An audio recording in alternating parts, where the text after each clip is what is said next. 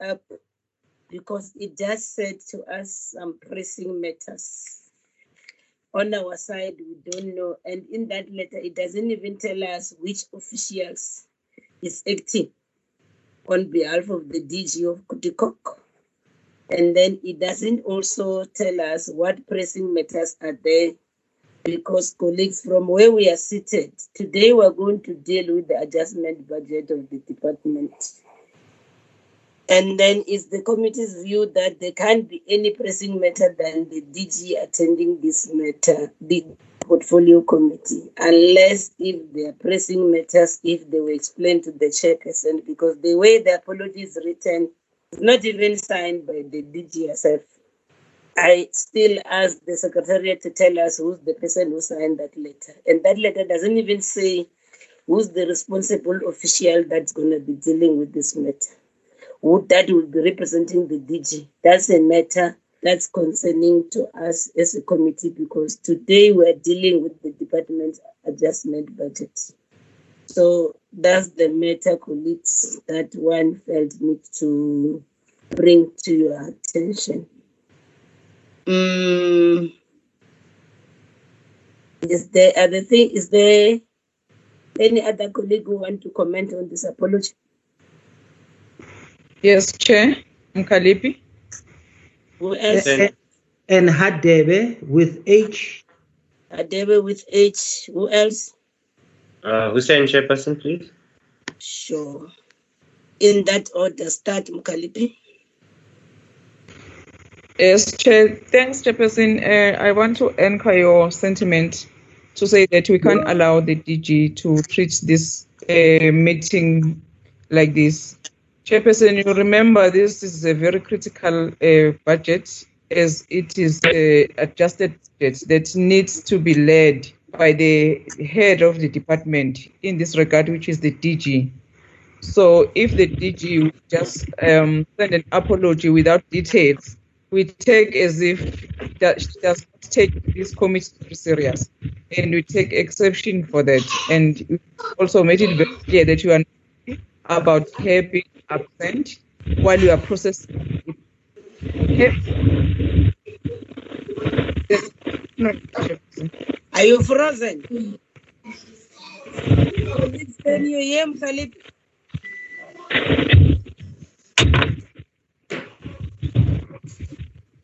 Gigi, can you mute your mic, please? Gigi, Honorable Mpumza, can you move, mute your mic? Mute your mic, yes. Kalip, are you done? Gigi, mute your mic, please. Honorable I'm done, Can you mute your mic? Yeah, it's muted. Mute your mic, Honorable Mpumza.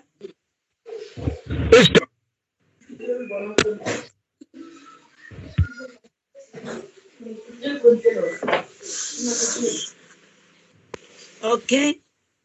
Uh, the next person who wanted to speak on this matter is Honorable Hadebe. Um, thank you, Honorable Chairperson, and greetings to all uh, colleagues uh, from both houses, uh, National and NCOP. Chair, I a bit concerned, worried if the entire executive authority uh, would not be present uh, this evening. Um, I'm not sure uh, in terms of the delegation, whether is there someone that has been delegated to lead on behalf of the executive authority where a clarity seeking questions and explanations are coming our side, who's going to exercise uh, uh, that role? It becomes very tricky and challenging. We understand the issue of um, Honorable um, Bapela. We wish him uh, well in his isolation, but uh, uh, if you are seeing also um, Honorable DM Tau will be in attendance but unable to respond to questions, uh, it, it becomes uh, uh, tricky. So if I can get an explanation um, and in an event where one needs clarity and decisions are to be taken. Chairperson that Dodovu, can you mute your mic, Tau please? Will be in attendance, Thank you. unable to respond to questions. Yes, Chair, if, if I can just get that clarity so that we, we ease our uh, concern and frustration. event where Thank you. But it, it- it's uh, really concerning, Chair. I, I understand other Dodovu, can you mute your mic, um, apologies where members are highly committed, uh, but equally the portfolio Yes, Chair, if, if I can just get uh, ought to clarity so be given the attention if I it deserves in terms of concern us as members exercising our oversight role and But it, responsibilities. it's, uh, It's quite, it's, it's crippling us from I effective understand our oversight if we are not going to have executive present at our disposal. Thank you. Thank you, thank you. Uh, Can we take the, take down the, the presentation?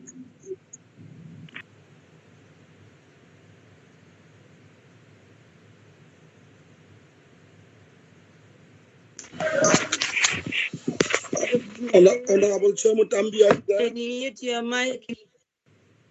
Yes, can you mute your mic? Chairperson, Yeah. Chairperson Dodovu, okay? Honorable Hoosen, Uh, Chair, thank you very much. I uh, can you hear me? I'm on now. Chair, I just want to find out, Yes. please, uh, if there, uh, what the explanation was for the DG uh, and uh, not attending the meeting. May I just say that? I mean, this is the first time that I've sat in a portfolio committee that we, especially if you're dealing with the strat plan and you don't have the DG present. Uh, it's unprecedented. I haven't experienced that before but perhaps there's a good uh, explanation for it. But I just want to make this uh, appeal, perhaps to to DM Tau. I see he's online. I understand, Chair, that the DG has been appointed recently, and uh, I think that the portfolio committee was also mindful of that uh, over the last uh, few weeks to months now, to allow her to acclimatize uh, to the work that needs to be done. But I, I don't get the impression that. Uh, that she's been properly orientated by um, by political principle. So I want to just make that appeal to um, um, DM Tau, and maybe he can just comment on it because our experience thus far hasn't been one that we can feel a sense of confidence that uh, the department was able to step away from some of the problems it was experiencing with the previous DG and the problems with the department we had a sense of confidence, I think, that when we were informed that a new DG has been appointed, and we thought perhaps things would start getting better. But uh, recently, and the recent uh, experiences that we've had as the portfolio committee, I don't get that confidence that it is going to get any better. Unless, of course, there's a very good reason for it, and maybe we must ask uh, DM Tau to just maybe explain. And perhaps, Chairperson, those items that the, uh, the DG was supposed to lead on uh, I suggest that maybe we just carry them forward to, an, to another point, another uh, another date, and if we can continue with some of the other items on the agenda, if that's possible. Okay?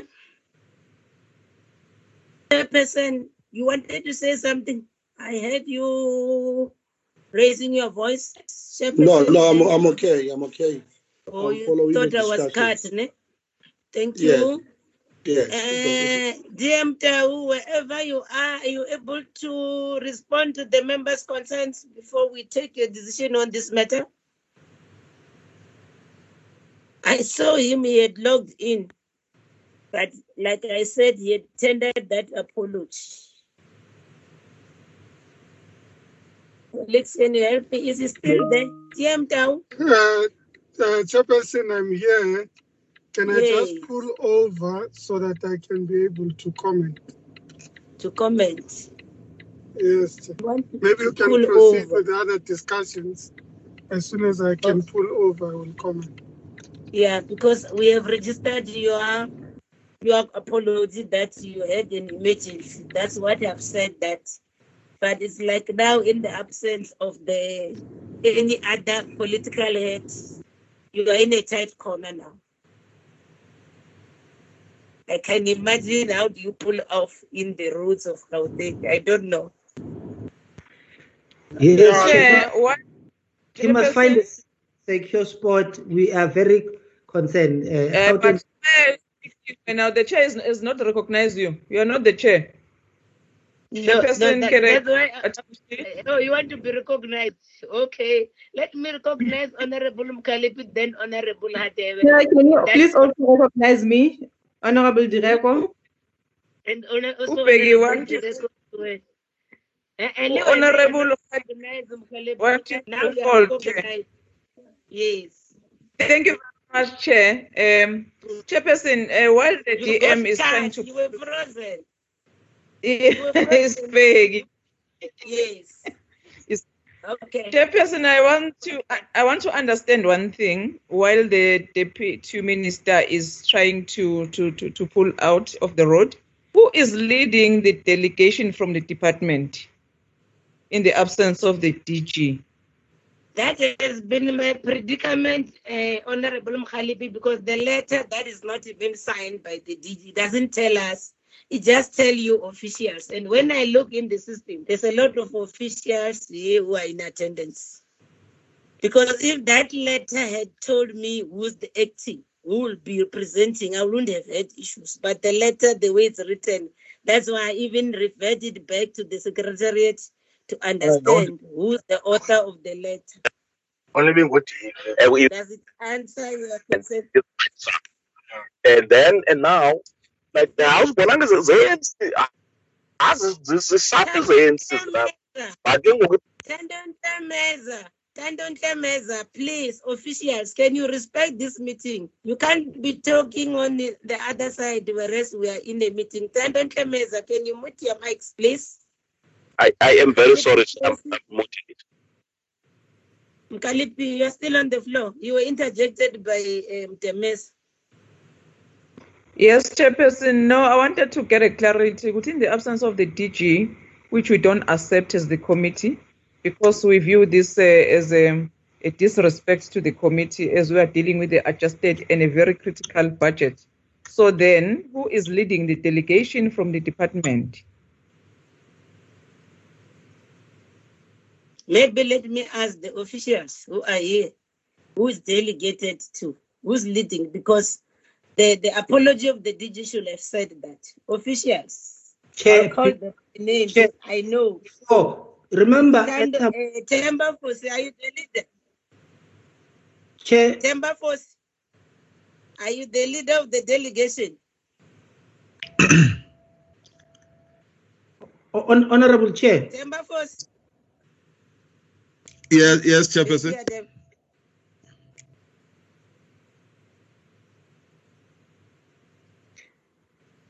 Proceed.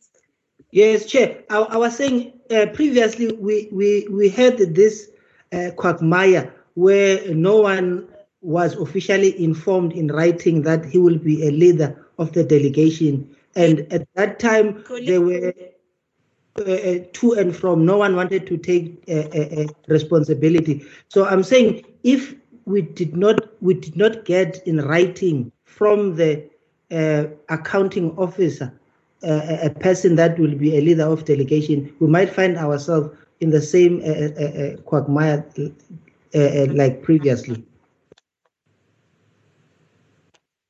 Chair, can you please recognize me? Is Direko? Yes, that's the challenge. That's the difficulty with that apology that I've just read. Yes, Direko. Uh, thank you, Chair, for, for the opportunity. Chair, a situation like this makes one to wonder if the DG understand the importance of the committee or if the DG is just taking us for granted. And now that we have an apology that does not have the leader of delegation and also doesn't have the reasons for he, for the DG's abs- absence, I will therefore suggest that all the items that were supposed to be presented by DG be referred back. We will discuss them when the DG comes. That's my submission, Chair. Chair.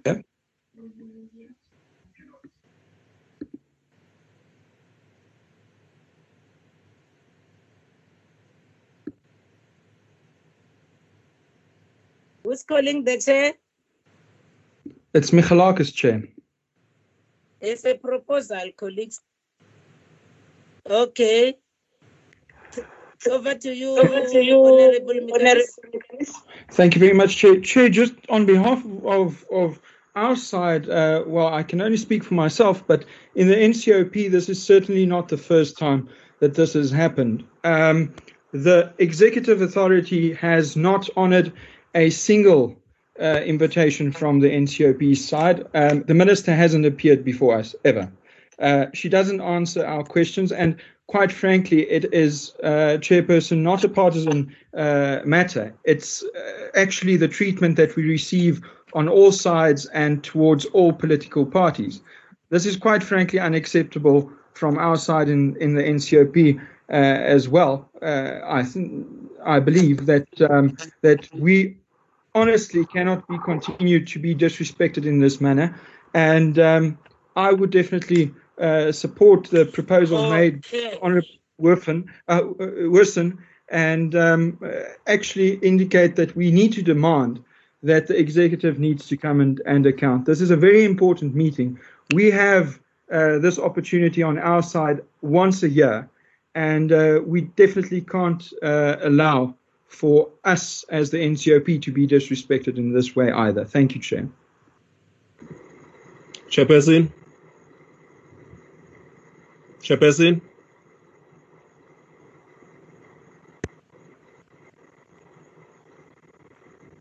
Chairperson.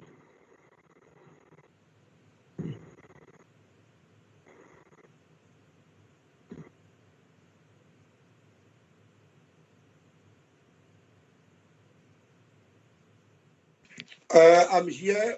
I will proceed with chairing the session because it would seem that uh, Honorable Muthambi has, has, has a problem with her line. Uh, Honorable Kaya, Kanya, you can proceed. Thank you, Chairperson. I would propose a way forward that the meeting be postponed until Yes. the uh, until the, um, the executive authority comes to to the committee, please. Because we have just postponed another meeting, Chair, uh, based on the same similar circumstances. Thank you. Uh, okay, are we allowing E DM? You can you hear me? Yes, Chair, we can hear you. Okay. I was still saying, are we allowing DM Dawood to say something before we take the proposals as proposed? Because where we Yes, are Chair. seated, it's as good as we are speaking to ourselves. I think that's how it, it looks. It looks like. DM Tao, have you pulled off?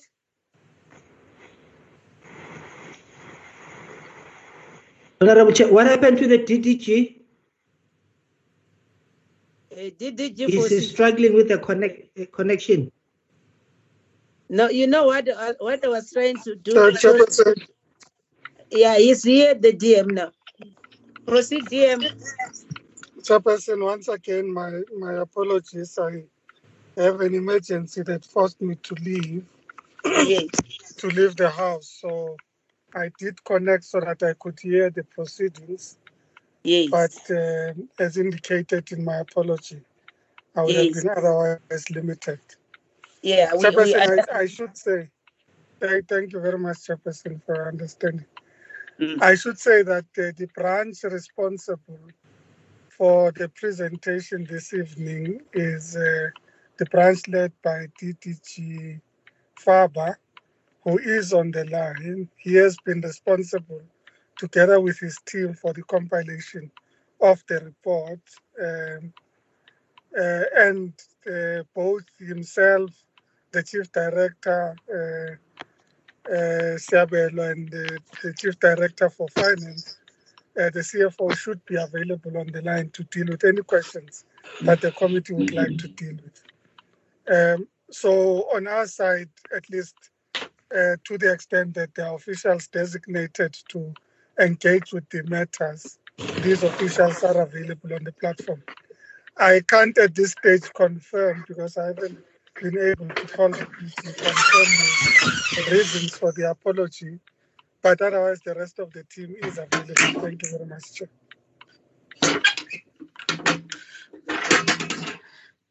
Colleagues, we conclude this matter because already you've heard the, the, the DMs uh, respond to these matters. How do we then uh, conclude? There was a proposal that we must uh, we must postpone this meeting. Chair Hoosen's here. Yes, Hoosen. Uh, Chair, may I, may I just say this? Um, and in fairness to uh, to um, DM Tau and even DM Bapela, I think the members of our portfolio committee will will agree with me when I say that in almost every single meeting, both the deputy ministers make the effort to come and, and attend the meeting, even if they don't have a massive contribution to make, but they take it seriously, and we have great respect for that. You know, it shows that that the executive uh, and the DM, is, both our deputy ministers, you know, show the level of respect to the portfolio committee. They're there all the time to deal with issues. Uh, we understand that uh, the, the minister sometimes is unable to attend. We make an issue about it, but she's also been attending the portfolio committee. And the question that the executive, you know, that there is a genuine willingness from their side to try uh, to Parliament when it comes to the portfolio committee. I, I'm afraid, Chair, that if we don't this problem now, this is going to go on for the next four years. And although I understand and I accept the explanation from DM Tau, I think that the DG must understand that these things must be taken seriously. And if you think that there is something more urgent to be dealt with, then I'm afraid that that's an insult to Parliament itself. This portfolio committee is a committee of Parliament. It's not just a committee of colleagues who are sitting to have a conversation. So if you show disrespect to the portfolio committee, you are showing disrespect to Parliament as an institution, and that's the point. I think that the that the the DG must be orientated with, uh, especially on these these type of matters. So I want to support the proposal by um, by Direko that uh, that we postpone those uh, those matters, and when the DG is available, she can inform us, and then we reconvene. Yes. I think that should be the route to follow. Save to also to emphasize to uh, Honorable George Michalakis that in our case as the NA, we have never had challenges on the attendance of the executive. Uh, just that, like today, there's no more member of the executive that will be able to also respond. Is the absence of the DG, also the, the apologies of the uh, members of the executive, including the DM, because the DM has got a president. DM Tau has indicated to us that he has got a pressing family matter that he needs to attend to. So basically, that will be in line with that. And yes, who's calling the chair?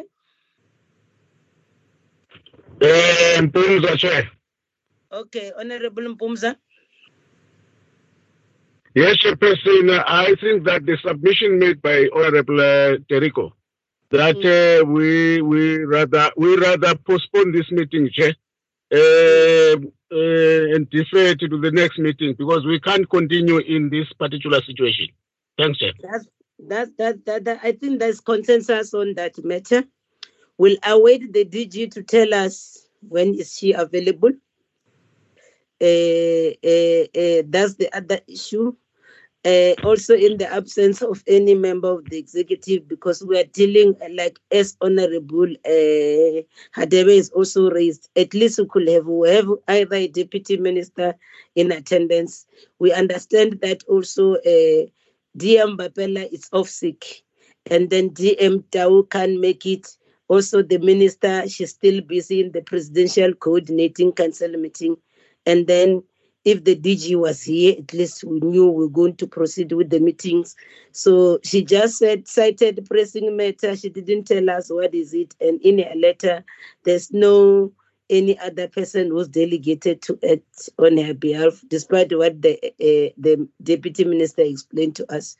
So we'll adjourn this meeting and await the availability of the DG to be present. But the other issue, the DG of Traditional Affairs is here. We're also supposed to deal with the adjustment budget of Chair? the DG of Traditional Affairs. Do we also adjourn the meeting to say that they present both on the same time, or we can hear the presentation by the Department of Traditional Affairs? I need guidance on that. Honorable Direko?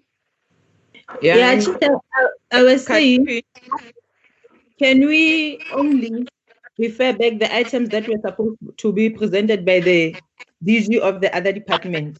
And then for traditional affairs, we can proceed. Yes. Yes. Is that the floor of the House? Chairperson, Yes. uh, today we're not supposed to get the MISA presentation as well, and the DTA and COPTA. Yes, my apologies. The MISA apology, there's an apology from the CEO of MISA. He has a family bereavement, there's a funeral at home, but there's somebody who's delegated. That's why I didn't mention the apology. There's somebody who's got the delegation of authority to make the presentation on behalf of MISA. Okay. Hello, Judge. So, no, I'm still on the floor, Babu Mpumza. So, so therefore, I agree with the suggestion of Honorable Direko to say that it will be very unfair to the DTA because they are here, they are prepared, and they, they are ready to go on with the meeting. So I think we must listen to them uh, without saying that they must go home because there is nothing wrong they have done. But Yes. coming back on the issue of the DG chair, I think it's not enough to say that we must postpone the meeting on the basis that the DG is not here, and that's all. Because this is not the first time. If you remember very well, our last meeting was postponed on the basis of the incomplete information. And hmm. this is the second time that we must de-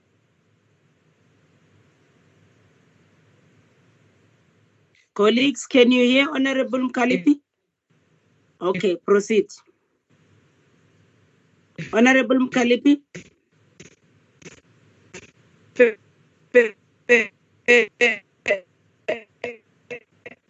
Colleagues? Colleagues?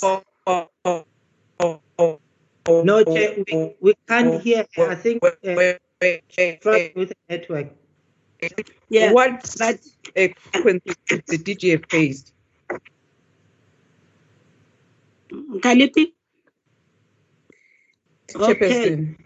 Can you repeat the last part? You were cut off completely. We couldn't hear a single thing. The last part of Uh, your presentation. Yes. is my chairperson. I'm saying, Chair, is not enough just to take a decision to say, let us postpone a meeting on the basis of the DG. At some point, you must get a report or a full report from the office whereby the DG is reporting, because it's unfair to us as members of parliament and the work of parliament that you must always postpone our work on the basis of the DG absence. Okay. That that is noted as part of the minutes. We'll have to it will have to be communicated to both the minister and the DG herself. I think that's the feeling of everybody in the house.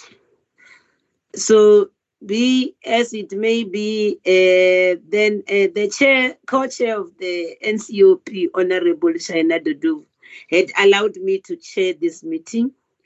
DG Traditional Affairs, can we can we put the presentation on the screen so that then you can proceed with your presentation?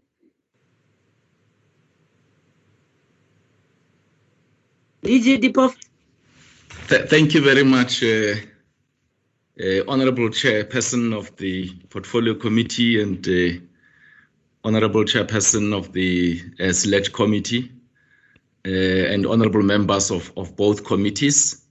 Uh, I'm just checking if the uh, Secretariat is able to assist with reflecting the presentation online. Uh, the presentation was circulated to, to members. I'm just, just checking uh, if the uh, committee secretariat is able to assist with the uh, with that part. Uh,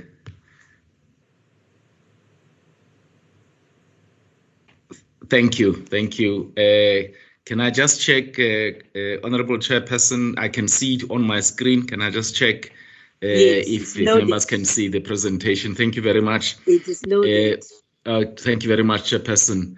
Uh, the the presentation deals with two parts, and I think if we can just go to uh, the next slide. Um,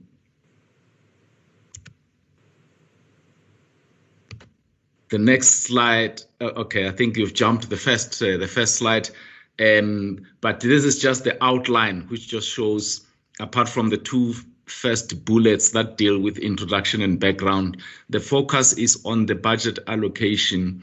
Uh, we presented earlier to the committee earlier in the year when the initial allocation for the 2020-2021 financial year was done.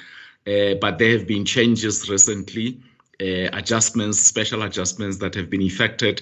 So we will then report to this committee, these two committees, about uh, those special adjustments insofar as they uh, uh, affect the Department of Traditional Affairs. Uh, and uh, we'll then also talk about their implications for the annual performance plan for 2020 and 2021, followed by some concluding remarks. Uh, if we go to the next slide, um, what, what the next slide just does is those those two bullets, uh, honorable chairpersons, uh, just um, a, a reminder that we are here in this space uh, because of COVID-19 uh, and a national state of disaster being declared in the country. Um, I think in that last bullet, if we could just take into consideration the last statement in that in that last bullet, uh, which indicates that uh, our budget as DTA has been reduced uh, by three uh, rand, and the slides that follow will show uh, where the um, the money has been uh, has been taken from. So we can go to the next slide.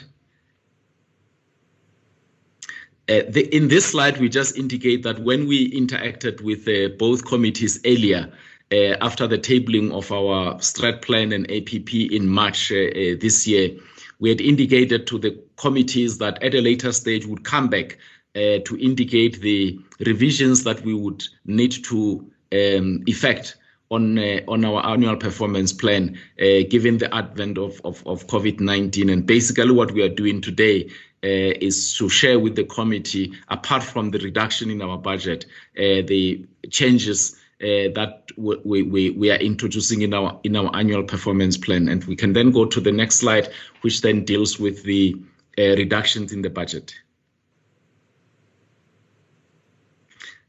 So in, in this slide, um, we we basically show the uh, the reductions in the in the budget.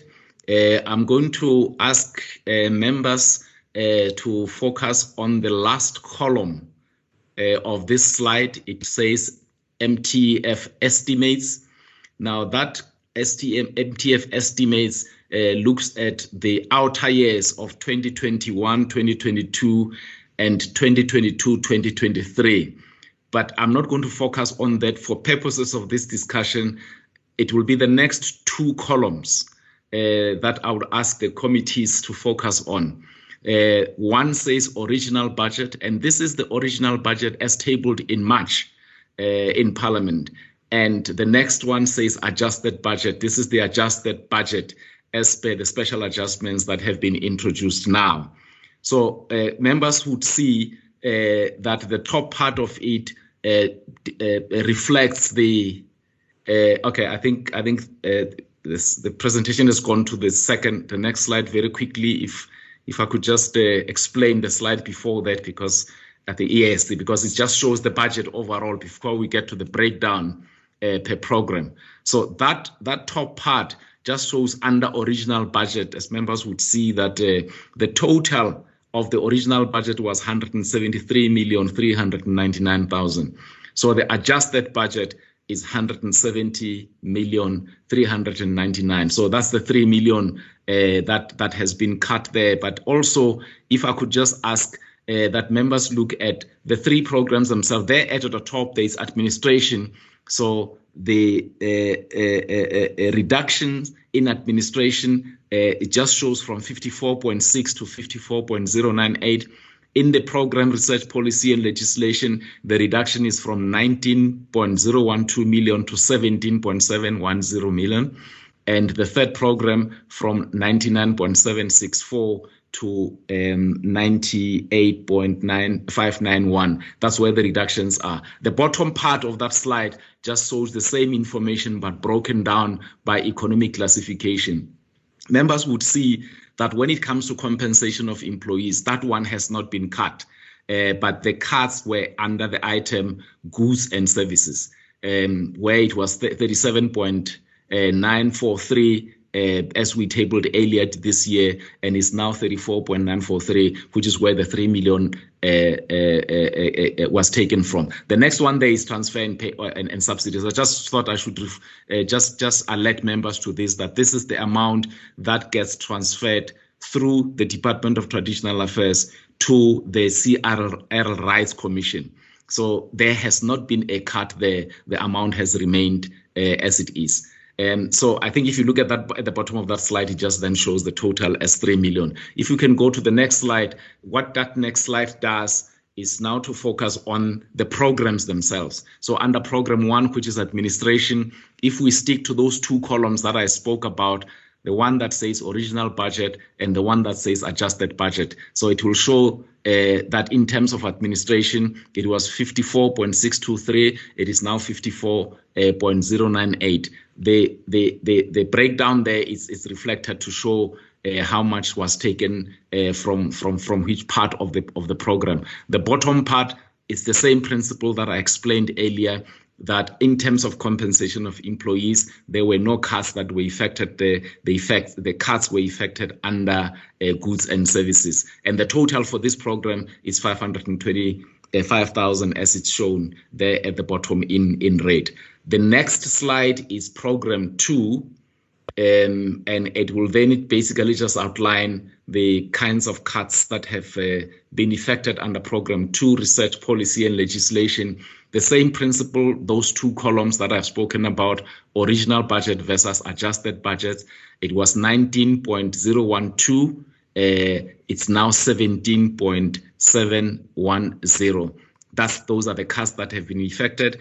And the bottom part again just shows it is not under compensation of employees, but it is under goods and services where the cuts were effected. And the bottom part at the end there just shows in rate the total amount that was reduced uh, from this program is uh, uh, just over 1.3 million. The next slide, which is uh, program three, uh, institutional support and coordination. Um, it will basically be the, the same principle in this slide. Uh, as members would see there that the two columns original budget versus adjusted budget it was 99.764 million. It is now 98.591 million. Uh, and the total at the bottom there is uh, 1,173,000 and taken together all these three totals then add up to the 3 million uh, that I spoke about. Um, what we do in the next in the next set of slides, honorable chairpersons, is to just highlight uh, what this means for the uh, uh, uh annual performance plan of the department. And as a slide is being moved here, just to, to indicate that basically what happens here is the the, there are three things that that that would like to to table before the, the, the, the two committees. One is that there there are projects that would have required us to be physically present on the ground. And it is going to be difficult with the protocols now in place for those projects to be implemented. And then secondly, there, are, there is the category of projects that would have required enabling legislation for us to implement. And we're saying it's going to be difficult for us to proceed with those projects. And then the third category is a category of additional projects that we are proposing uh, in response to the circumstances uh, that we find ourselves in as a result of COVID-19. So in this slide, you'll see that the first one is there was this project on research on the customary role of uh, the Khoisan leaders focusing on the NAMA. Uh, this is the kind of research that where you can't just do desktop research, you have to be on the ground. Our teams are required, we're, we're going to be required to, to travel. And we're saying that for a thorough piece of research to be done in this regard, it's going to be difficult uh, for us to do that uh, under the circumstances. Uh, similarly, the research on compilation of uh, uh, customary African customary law, this is research that would require uh, traveling and actual interviews and engagement uh, with stakeholders, we're saying that it's going to be uh, difficult for us to do a meaningful piece of research under the circumstances. We had all, also earlier on intended uh, that uh, we will work with kingships and queenships and uh, principal traditional leadership to, to assist them to build capacity so that they can review their own community rules that conform to the Bill of Rights. Because the, uh, the concern was that some of the uh, traditional and customary rules that obtain may not be in conformance with the Bill of Rights. But this kind of work requires us to be on the ground and meet with royal families uh, for, for that work to be done. We had also said that uh, anticipating that the Traditional and Khoisan Leadership Act uh, a date on which it takes effect would have been proclaimed. Uh, we then said that we will then audit compliance uh, with the provisions of the of the act. I remember when we presented to the committee, there was concern that we shouldn't focus on two provinces, we should focus on on all provinces. Now the difficulty is that where we are at the moment with the a date uh, of on which the act should take effect not having been proclaimed as yet, uh, we believe that it might be too uh, premature then uh, to say that we now focus on uh, uh, assessment of compliance and monitoring of compliance in the different provinces. Uh, the next slide um, just then shows a continuation that also what we said we were going to do was to look at queenships, kinships, and principal traditional leadership communities. And here we're going to work with them and create capacity in those institutions to document the roles and functions of royal family members.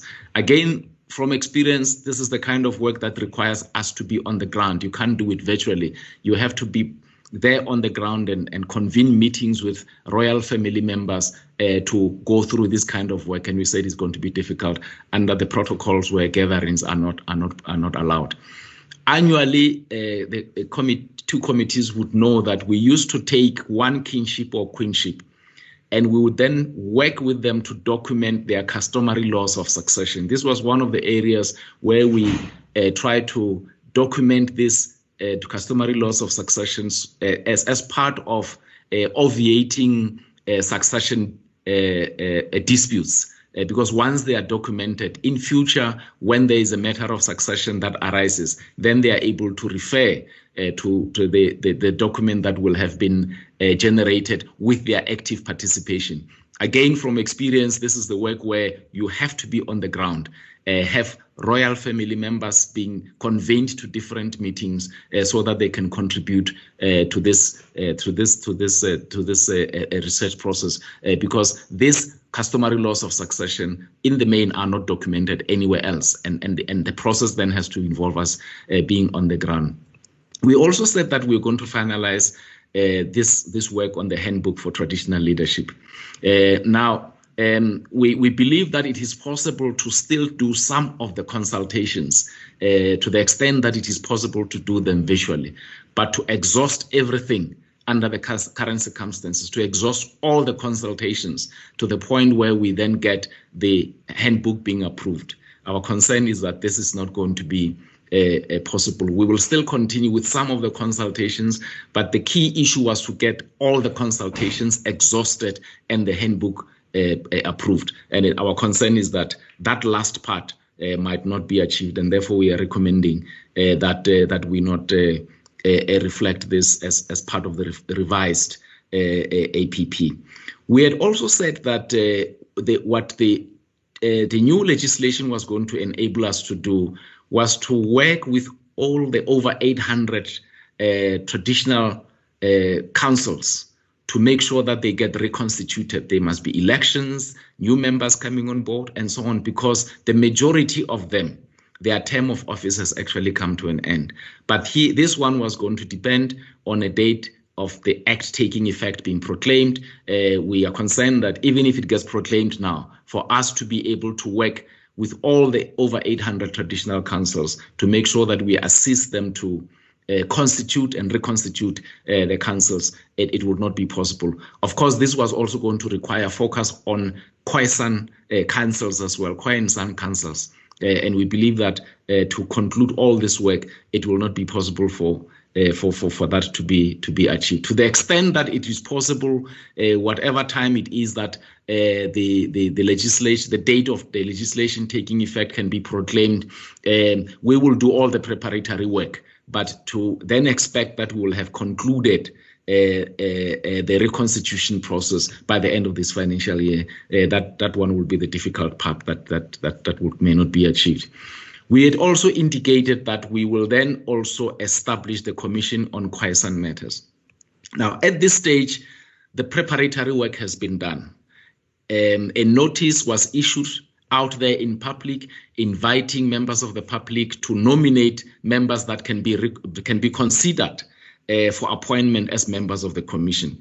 Uh, the minister has also gone a step ahead to make sure that she appoints a, a, a selection committee that can look at all the submissions that have been made, who which committee will then make recommendations to the minister on who should be appointed.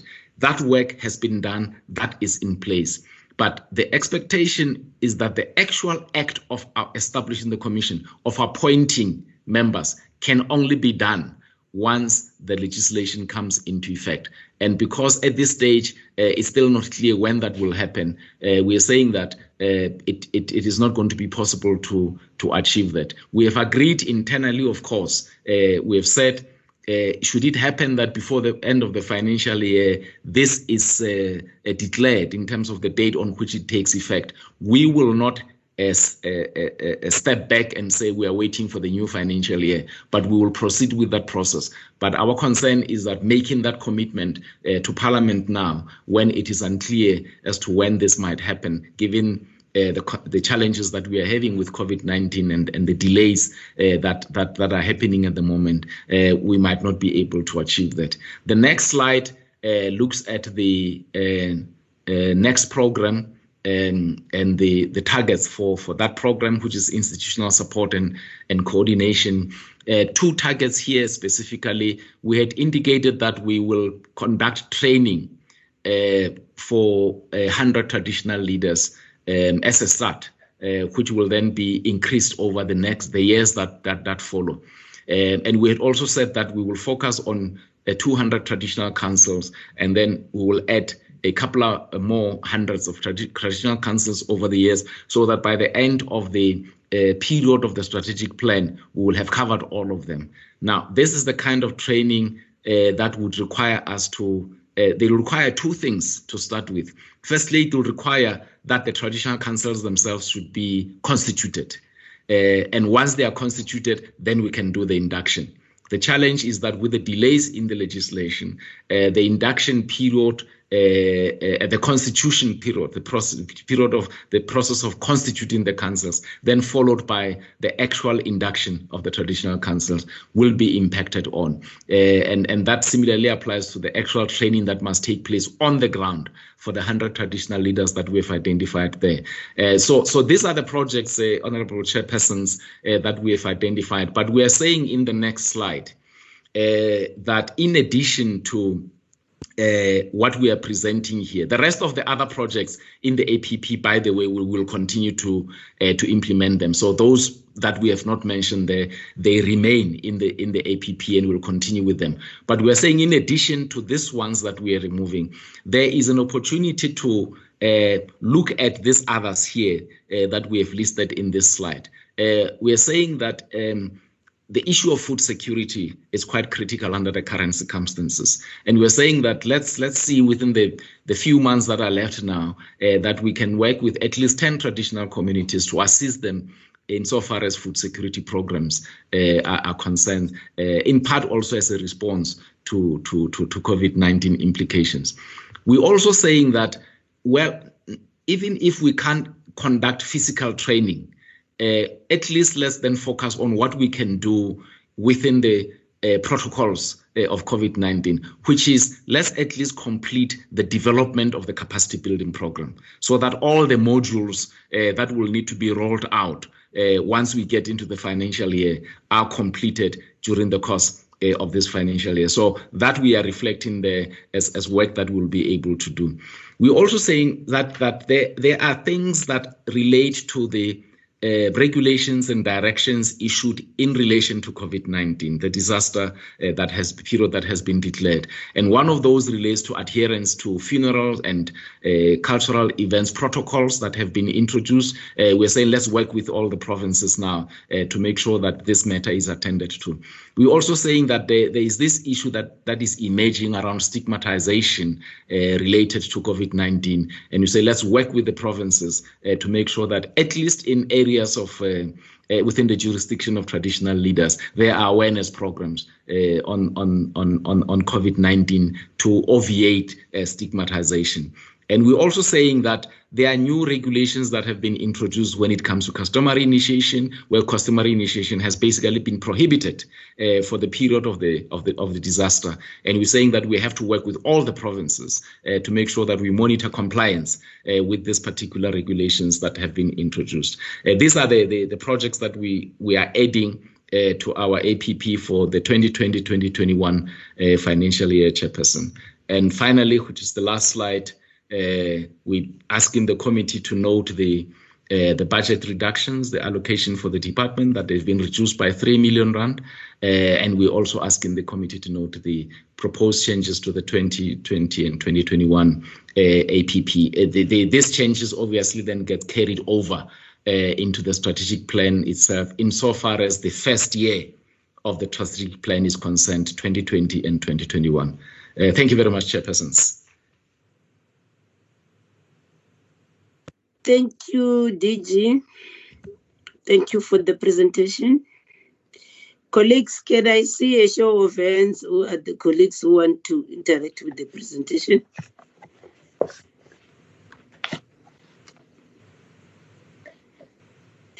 Can I know the colleagues, please? Colleagues? Are you there? Honorable Mkhaliphi? Yes, Chair, we're here. We're raising our hands. I can't see you. you raise. Please, please No, use I've seen technology, you. Kalipi. Eh, I've Technology is Kalipi. doing Who else? Who else? Honorable Mola, Yes, Honorable Mola. Who else?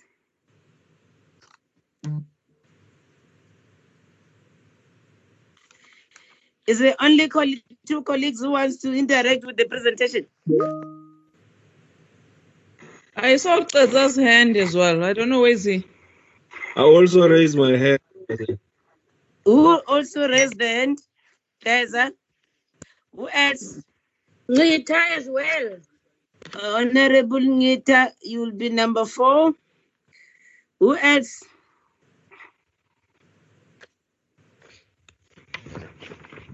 That's all.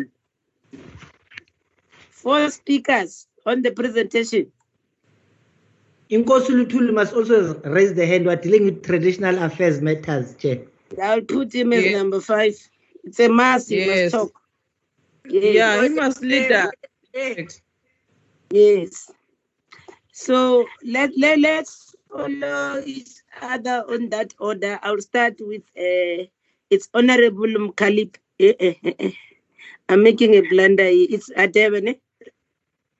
No, no, my hand was not up, Chair. Oh, it's Yeah. Honorable. It's Honorable uh, Mola, Honorable Mkhaliphi, Honorable Keza, in that, and Honorable uh, Ngeta. Yes, in that And order, Lutur. and Honorable Ntuli. So let me start with Honorable Mola. Thank you, Chairperson, and thank you for the presentation. DG, what is the term of, of office of the traditional leadership? My second question, when was the last training of traditional leaders? Thank you, Chairperson. Honorable Mkhaliphi. Thank you very much, Chair. Uh, DG, we note the decrease in the department and uh, we would like to get more information because uh, especially we note that on the research policy and legislation uh, and uh, on the institution support and coordination is more affected. And my understanding, uh, is that um, uh, the, the, the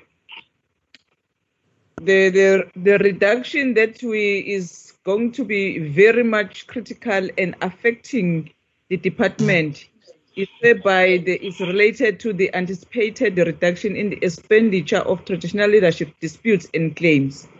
And if you can get that justification, because I think that is the core work of the committee, I mean, of the department, uh, that also cause uh, some concern on your work of daily, on daily basis also it also affects uh, the running of the department as such. And I agree when uh, you read on the slides that most of the things is that you can't uh, go and work physically because most of the things, especially when we have to go and meet with people to process those legislation like the COI and the Sun Leadership Act. And uh, so now I believe that that's where the reduction or that's where the money was taken from in order to push on something else. So therefore, what is the justification of this downward revision in that regard? Because the coordination will be affected very, very, very much. And also, what is the justification of the ministry and the, and, and the management level? Because I can see that they are not affected as such. And also in terms of the research and police, because I, I know that is research, police, and legislation, but whereby the, the affected area or the leg between the three is on the legislation, whereby you have to go and consult in terms of physically.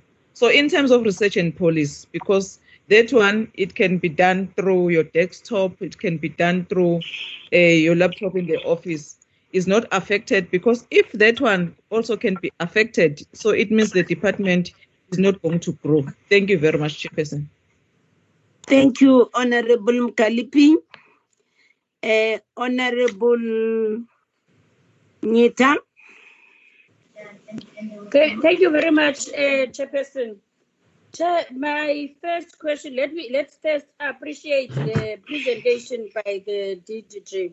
My first question, Chair, is on the issue of the handbook for traditional leaders. He is indicating to us that they have not yet uh, finished uh, the process of doing it.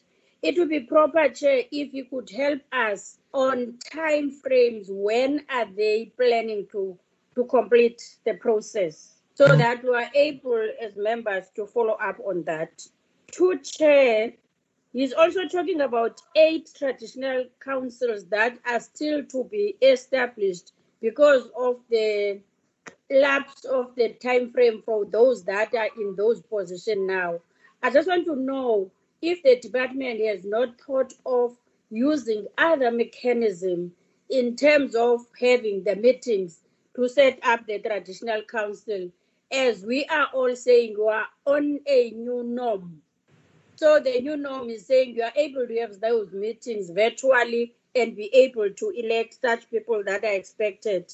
And to chair, the third one is the training.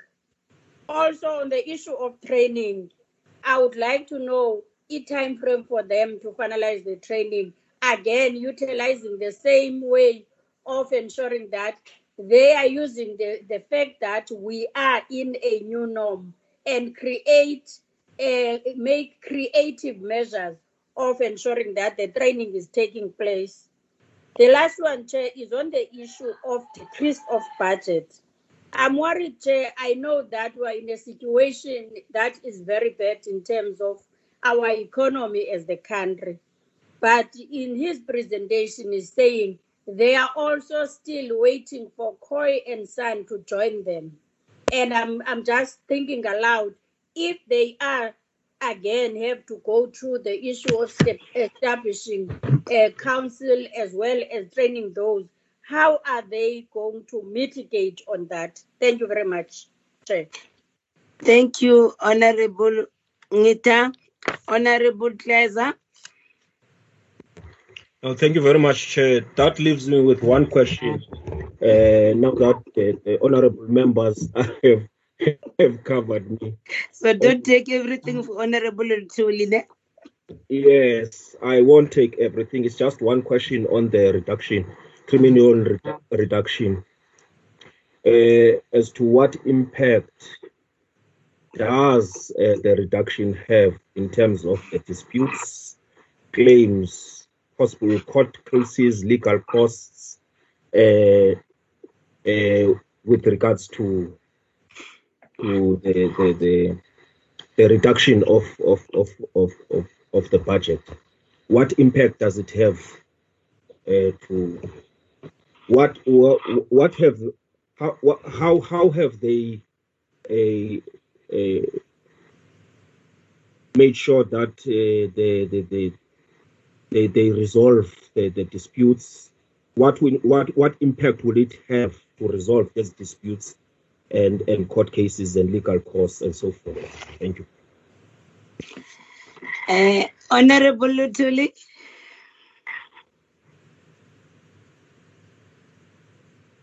Honorable Lutuli. Thank you, Chair. Uh, I, I have something in, in my mind which I would Yes. like clarity from the from the DG. Uh, it, it's concerning about the the, the, the reduction. Uh, if the reduction was taken from the goods and services, how they are going to improve the the tribe the, the the traditional courts? Because there are certain people who haven't got who, who haven't got uh, even the the this tradition these courts at, at this present moment.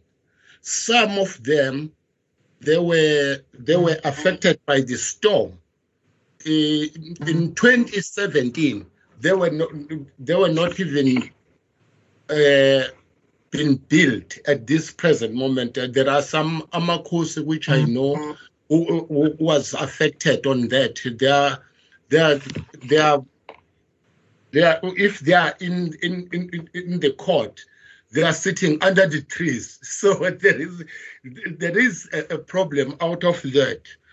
And also the this tribal courthouse when they are going to be built and then renovation. The other thing is renovation.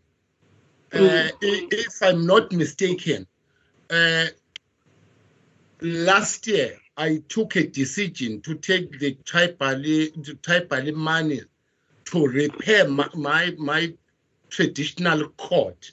It spent I spent already, it, it was about three, 30 340,000 out of repairing that because the, all those courts, eh, all those traditional courts are not repaired.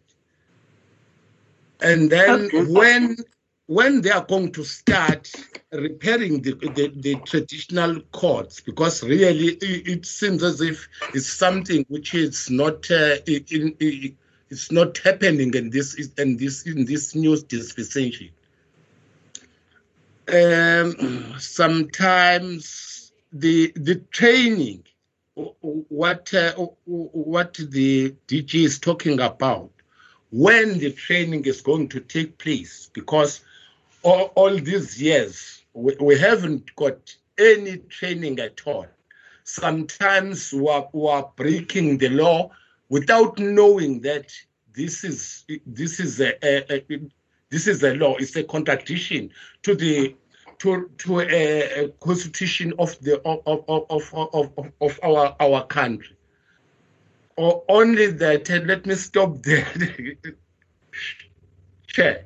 Yes, we knew you were going to raise something, and uh, Tuli, uh, uh, something to do with traditional cause. Of course, uh, that that's gonna be now that that we know the administration of the act is the Department of Justice, mm. but yes, it's our expectations that uh, the the traditional affairs must be able to tell us how are they going to work together with the Department of Justice in making sure that thing gets happen. But he's gonna respond to that. Honorable Hadebe, before I raise my issues, I see your hand is up. No, thank you, thank you so much, uh, Chair. Let me say, uh, uh, Honorable Tuli, I think you're very progressive uh, uh, uh, for utilizing your resources to refurbish and renovate traditional within your area. That's very progressive. That's very progressive. Order, um, Chair. Yeah. She's out of order. Oh, Baba. Do not mind, Honorable Mkhaliphi. Uh, Chair, I'm I'm I'm, I'm worried uh, uh, on the issue of uh,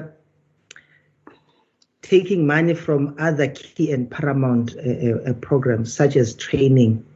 we understand the issue of COVID, but one ought to be innovative and adapt.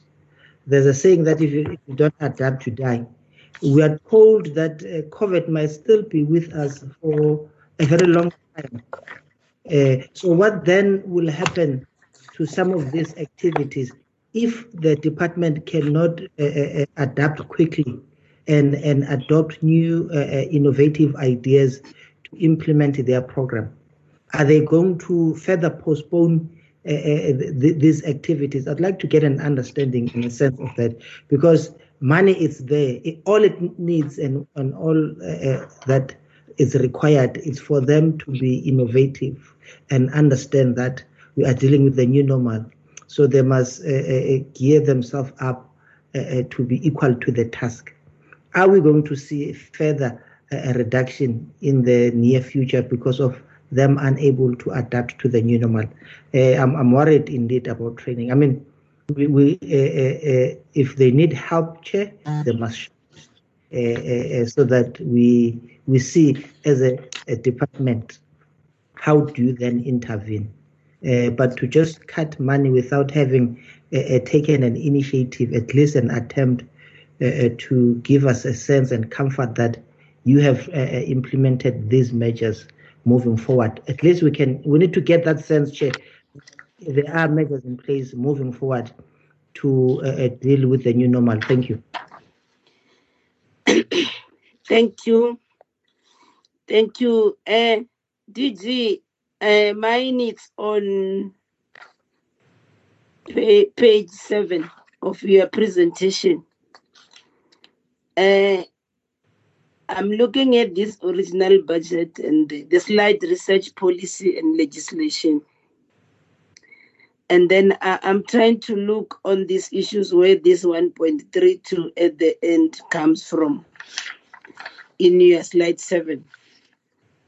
Uh, mainly it's on good on services because on your revised budget, when it comes to policy and legislation, it was uh, 9 million. It still stands at 9 million as it is. It means it's not affected. But then when it comes to the presentation here, you are telling us that you you are going to not go you are, you are going not to do certain things that relates to to research and policy and the only thing that one sees you having a decreased on it's only on on the goods and services themselves that's where the the reduction it's it's amended for so then I'm trying to understand the logic behind this because it's only goods and services, but then in terms of the research and info management, you still live as it is. But on your narrative is from page nine, then you are telling us this is what you're not gonna do. But then in the actual document itself, there seem to be no reduction on research and uh, information management, save for goods and services. And the targets that you are saying you are reconsidering here, to me, as the colleague have said, they've got nothing to do with your goods and services. And then, then the question that one wants to ask is that then to what extent will this downward revision on the research policy and legislation program affect the implicate implementation of the Traditional and Khoisan Leadership Act, in particular for the establishment and the operational costs for the Commission on the Khoisan matter? Yes, you have said it here to say uh, uh, uh, then because the act still needs to be proclaimed in, in terms of your slide in number nine, but also then to say that, uh, so then that's the what issue that one wanted to understand on you. Then the other issue is with regard to the institutional support and coordination program, uh, which this special budget further proposed a 2.1 million decrease to that program it then means then it's from 99.8 million to 97.6 million. Uh, if you recall in your previous budget, in particular in February, the bulk of the decrease related to the anticipated reduction in expenditure of traditional leadership disputes and claims. Can we then get clarity as to what then now is the justification for this latest downward revision? Then I think Undawezita uh, Lutuli has also raised a very critical issue. Uh, you being also as a department re- responsible for uh, reporting in this department called Department of uh, cooperative governance. I hadn't seen anything in your documents as Ndavezi Lutuli was raising that tell us what support mechanism is the traditional affairs department are you going to support the Department of Justice and Correctional Services in the implementation of the Traditional uh, Courts Act uh, like you heard what the visitors concerns, because uh, you we are mindful of the fact that also in terms of this, uh, there's also this way in uh, the Retro province make allocations to this um, traditional leadership. But then also there's also some discrepancies in terms of benefits and allowances and then we are one South Africa. We know the kingdom uh, ships and kingships they differ per culture and uh, uh, geographical spread. But as a national department, on matters that also then has to deal with a uniformity, because like we are saying, all this traditional leadership, they are all in one republic, that's one republic of South Africa. You find traditional leadership in province X having more benefits than traditional leadership in province Z. And then at the same time, we are one Republic of South Africa. We are not a federal state. And I strongly believe by virtue that you are also then uh, reporting to this ministry called cooperative governance. When you talk about cooperative governance, it will also means all sphere of government to cooperate together. So, uh, what what is the department uh, stands on that one with regard to the issuing of norms and standards that relates to matters that has to deal with the governance of traditional leadership in the country? So that then we can have uniform rules, uniform benefits if need be. The, the, we are mindful of the fact that these other things are the sole competence of the province, but one believes that the Department of Traditional Affairs nationally, as the policy department, has to then establish norms and standards to that effect. So those those are our takes, DG. and team. Uh, Over to you, DG. Uh, thank you very much, uh, uh, Chairperson of the of the Portfolio Committee, Chairperson of the Select Committee, uh, and honourable members of both committees. Um, I'm I'm joined uh, in this briefing by the the Secretary of the National House of Traditional Leaders, Babus Tole Jobe, is with us. I'm also joined by our two DDGs. Um, DDG for Research Policy and Legislation, uh, Mayor Shoki Magaladi, and the DDG for uh, Institutional Support and Coordination, uh, Mashandu. With, with your permission, chairpersons, before uh, I come in, I would, I would want to ask them to uh, just pick on one or two of the issues that have been raised, um, and then I'll just come in uh, immediately after them, uh, chairpersons. Uh, starting with uh, with with with with Jobe Babstole, uh, if the chairpersons allow. Okay. Secretary, the National House. I'm told it's your turn now. Yeah, Chairperson, thank you, and and good evening to the committees. Uh, uh, and I hope members are safe where they are, uh, like we are safe now. Thank you, uh, Chair. Chair, I'm going just to take uh, one question. Can you put Uh, your camera on, Baba Stole? I believe you are not a BPT.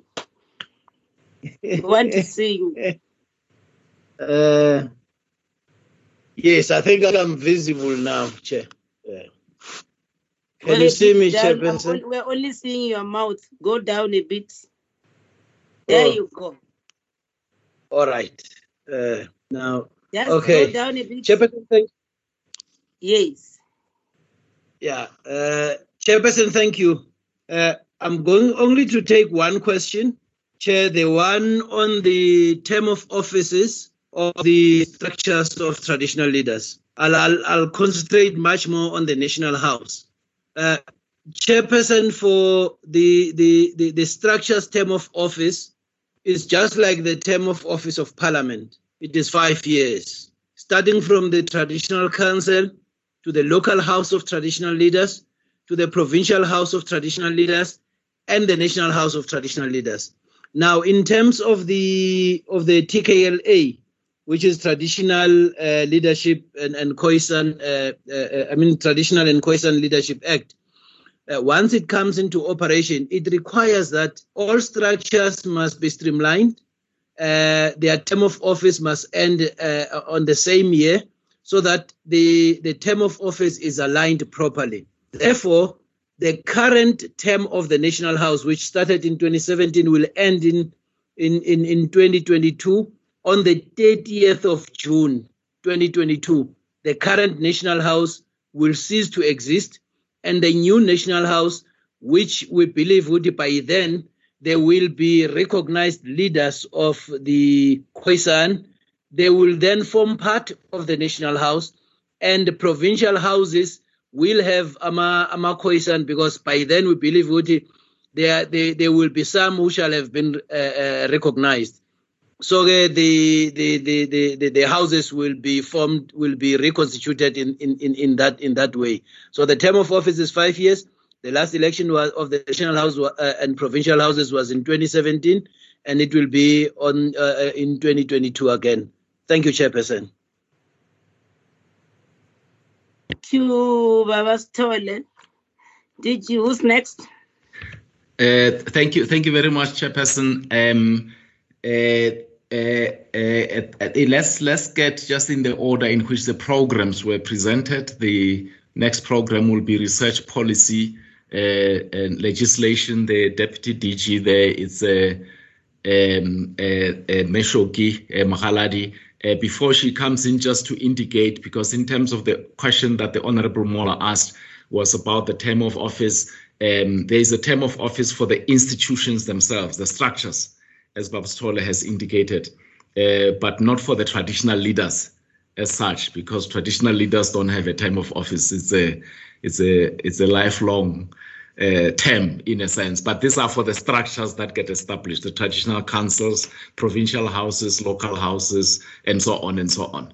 Uh, but uh, DDG uh, Shoki Mukhaladi, Shoki, if you could come in. Uh, good evening, uh, members. Good evening, Chairperson.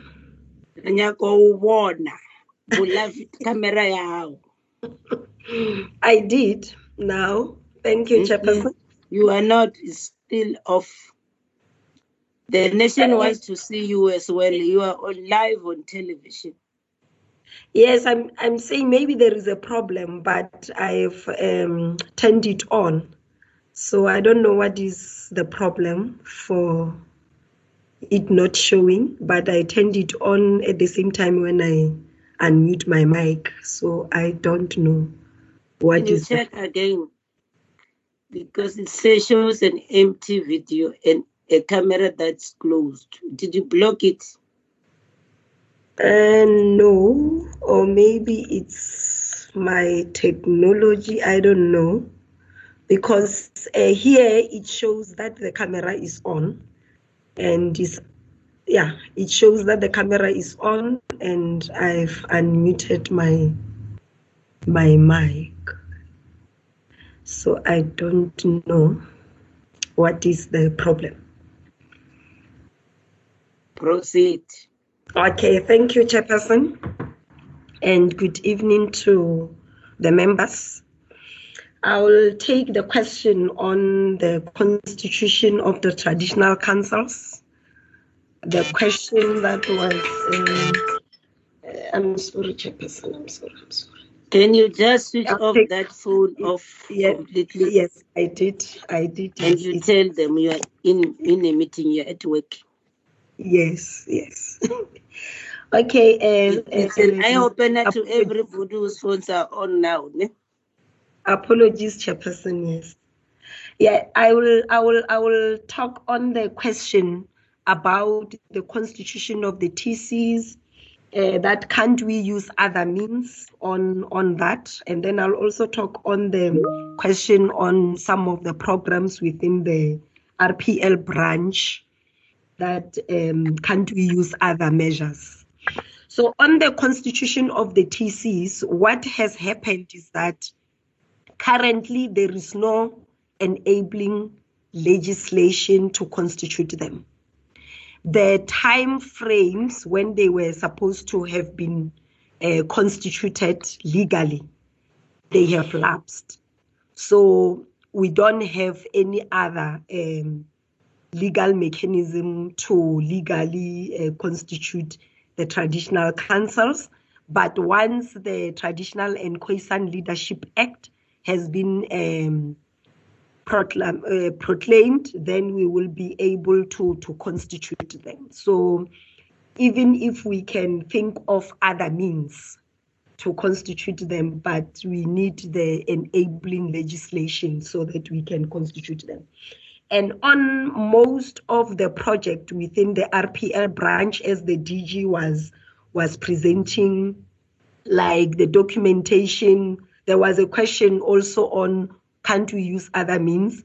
So one of the projects that I can talk to is the the, the, the documentation of customary laws of succession, which requires that we meet with the royal families and the communities and the the the new means of or the virtual meetings given the type of stakeholders that we have or that we need to document some of um, to, to document the, the customary laws of succession, they will not uh, be feasible for us to do that.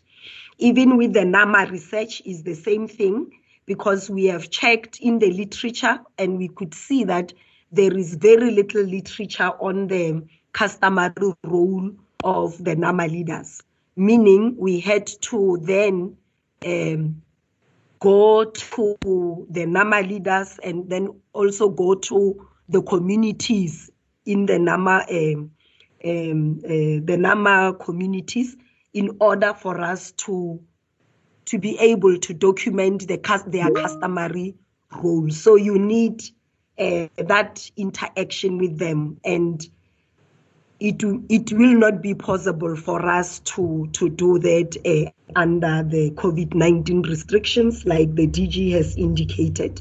So, most of our projects, uh, given the type of the stakeholders that we had to work with when we implement these, um, these projects, uh, were not going to be to be to be possible or feasible under the current conditions.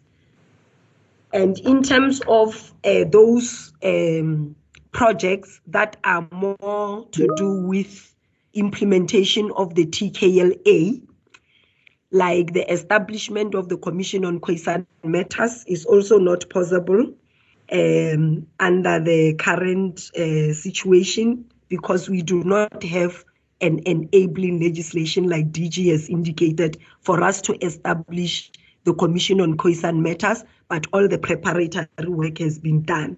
And we also had projects on monitoring implementation of the Traditional and Khoisan Leadership Act. But then, because um, the, the act itself has not yet been proclaimed, so we will not be able to, to monitor its implementation because it has not yet uh, commenced. So those are the are the the the, the reasons more of why uh, and what are we going to do why we have we have um, we are not continuing with most of the projects within the branch. Some they they they focus more or they depend more on the TKLA uh, commencement being proclaimed while we also have others which need face-to-face meetings with communities and members of the royal families. And under the current conditions of uh, COVID 19, we were not going to be able to, to implement them. Even if we, we have this under the CEO and we still have uh, human resources within the department, those were the two main reasons uh, why we cannot uh, be able to implement uh, those those projects because of the dependencies on the TKLA on the other side. And then we have also those group of projects which uh, they need face to face with the communities. Thank you, DG. Um, I think.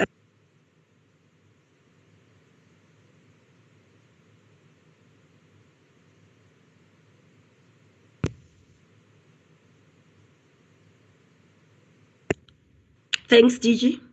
And uh, th thank you, uh, uh, chairpersons. Uh, thank, thank you, DDG. Um, the next one uh, is is uh, Mashando, the DDG for institutional support and coordination. I think she was struggling with connectivity earlier. Uh, I'm not sure if she, she has been able to succeed. DDG Shandu, are you are you with us? DG. DG. Uh, uh, Chairperson? With due respect, you should have checked there than to tell us what you're telling us now, whether she's connected or not. Please. Okay. No, no, no, no. Uh, now I take. If it's not connected, you must take the answers as an no. Of- no problem, Chairperson. We'll, will indeed do that. I think she was on and off when I was checking the, the connection there.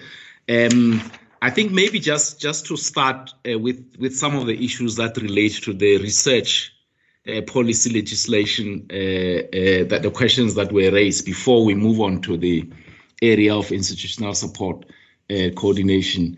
Um, Chairperson, you, yourself, you raised the issue about norms and standards for dealing with differences in benefits.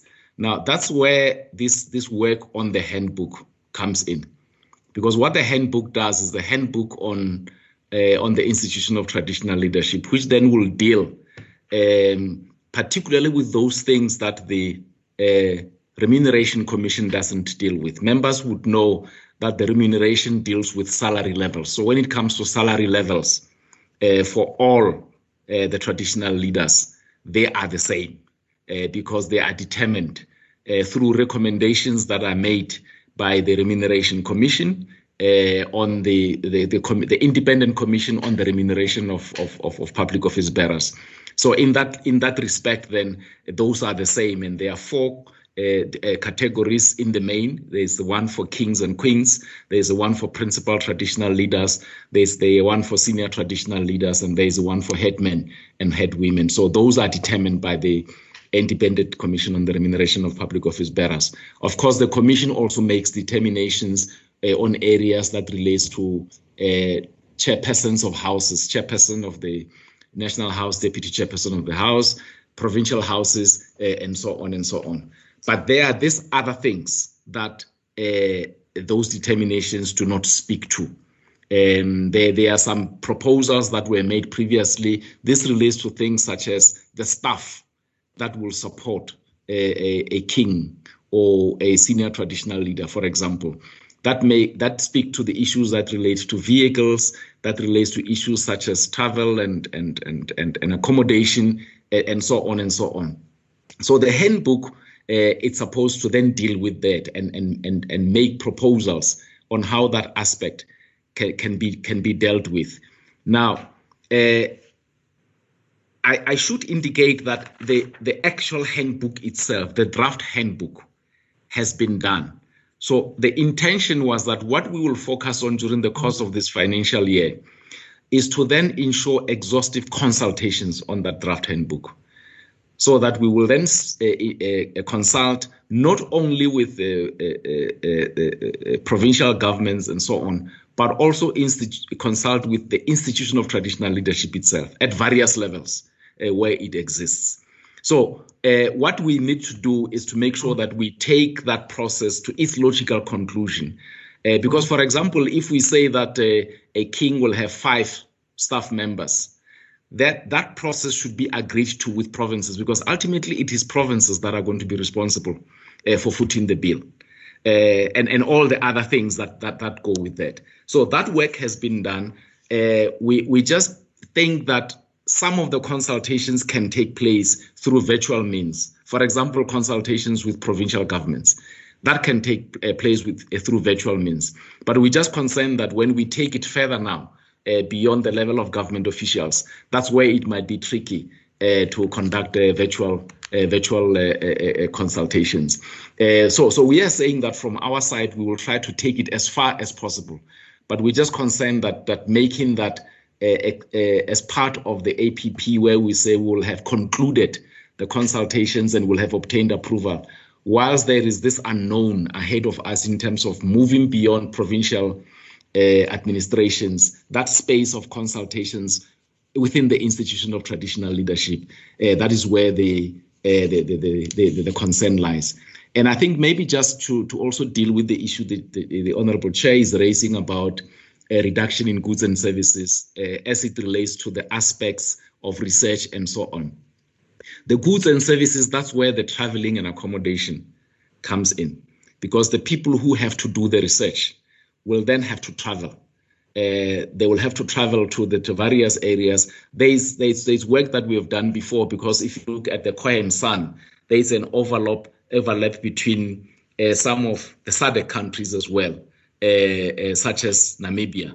So we then had to arrange for our researchers to even travel to Namibia uh, for part of the research that they were doing on, on, on previous work. So in this case as well, that is where the challenge lies. So it is under goods and services because it is primarily for purposes of them traveling uh, and accommodating them uh, and catering for the meetings that they'll be holding uh, and so on and so on and that's why then then then you see the the, the bulk of the reduction being under all the, the reduction being under the area uh, of uh, of goods and services. It's it's for that kind of purpose, particularly in terms of the uh, the meetings that need to take place. The same applies to this work that needs to be done on compilation of customary laws of succession and so on, because the team has to travel uh, to the communities uh, so that there will then be meetings where they convene different members of the royal families. They travel from different areas. They must come and meet with our teams, have several meetings with them.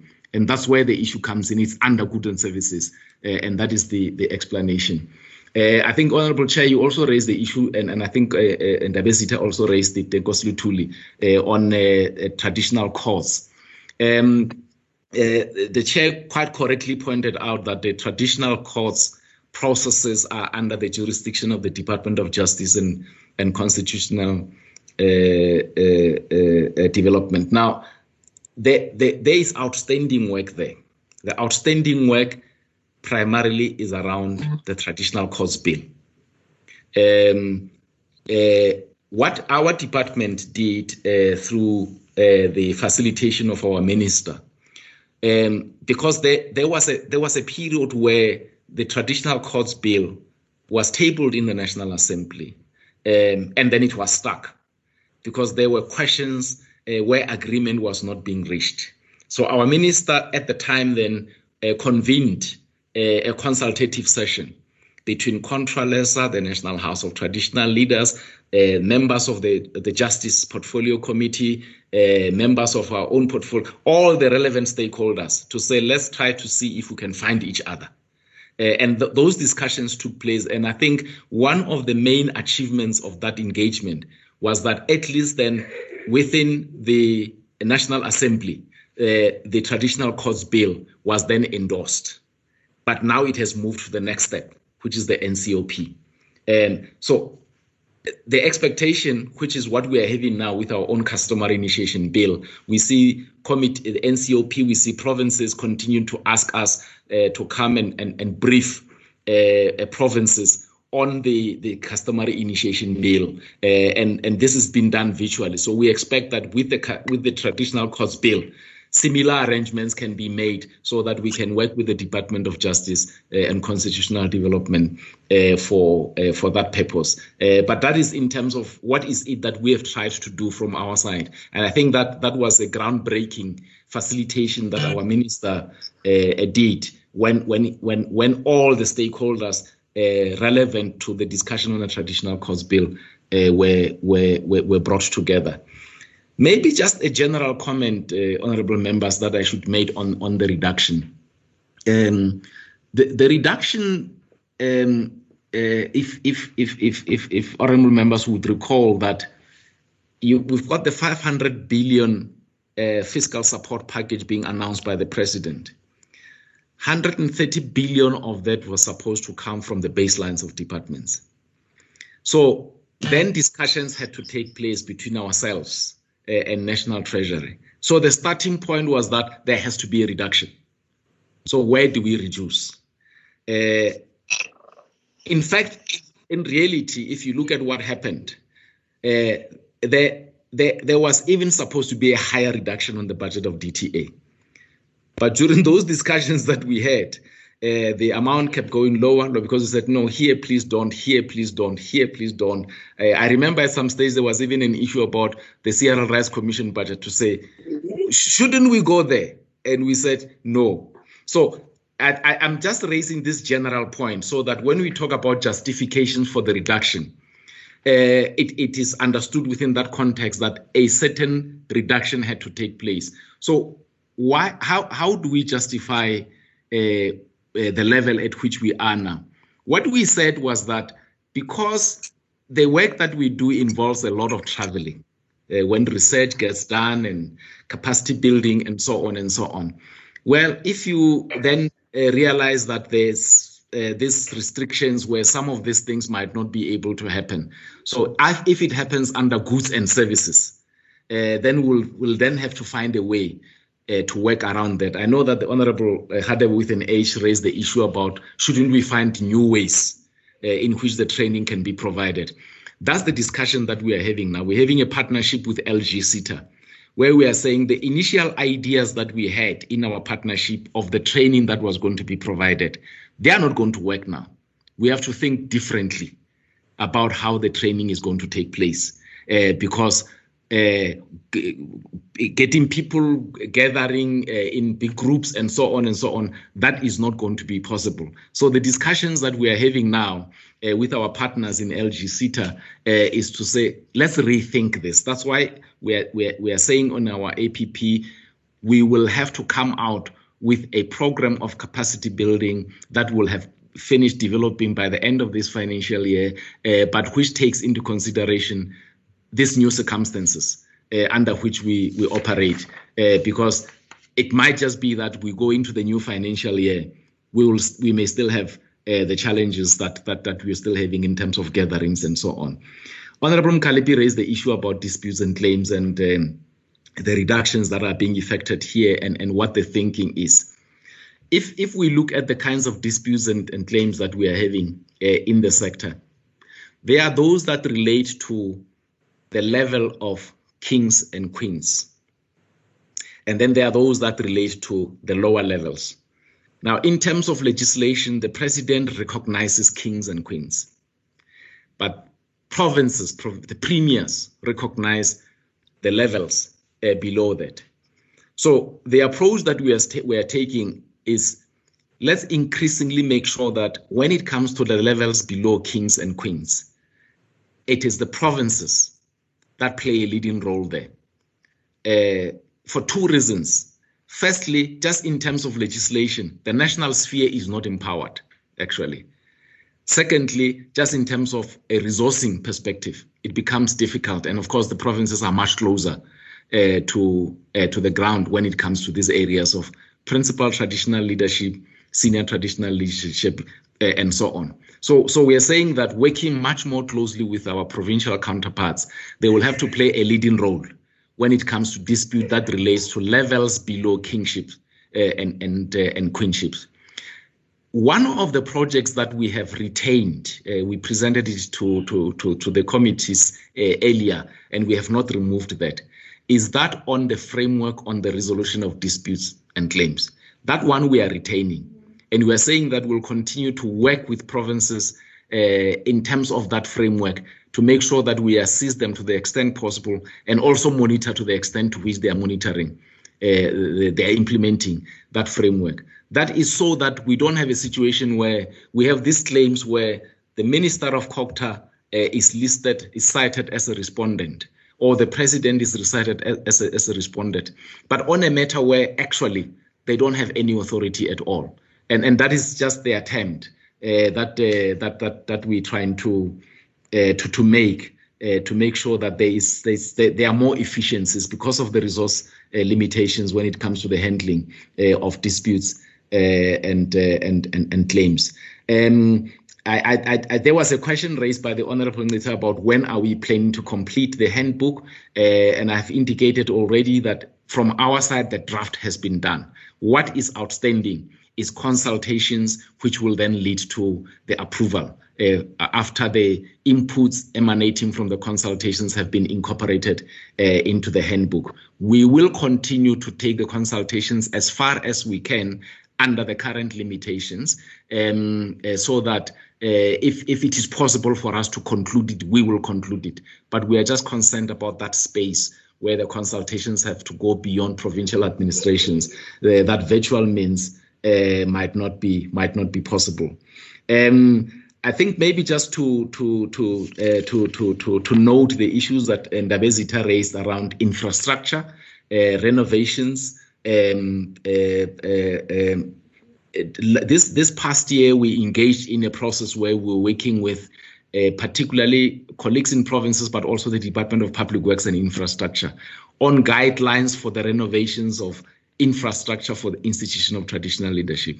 Uh, I think we've we've we've we've made enough progress uh, in in in that work around the guidelines. The only tricky part, of course, is that DTA doesn't have the resources uh, to effect the renovations. But what the guidelines do, they then just just introduce ideas on how the process of the renovations and the maintenance can be uh, can be can be coordinated. Our concern was that, for instance, if you take a province like Limpopo, where last year the MEC, uh, earlier this year the MEC announced that uh, about three, four, five traditional councils there will be infrastructure erected there.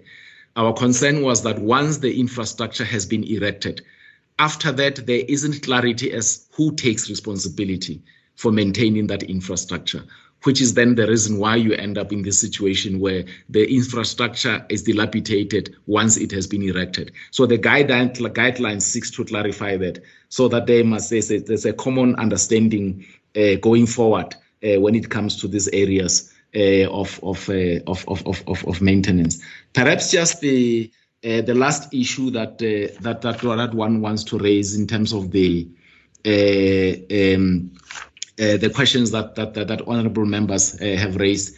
Just broadly speaking, on this issue of of training, there is training that is done at the level of uh, of, of provinces. Uh, we admit that that training is uneven. There is training that happens at our level through workshops and so on.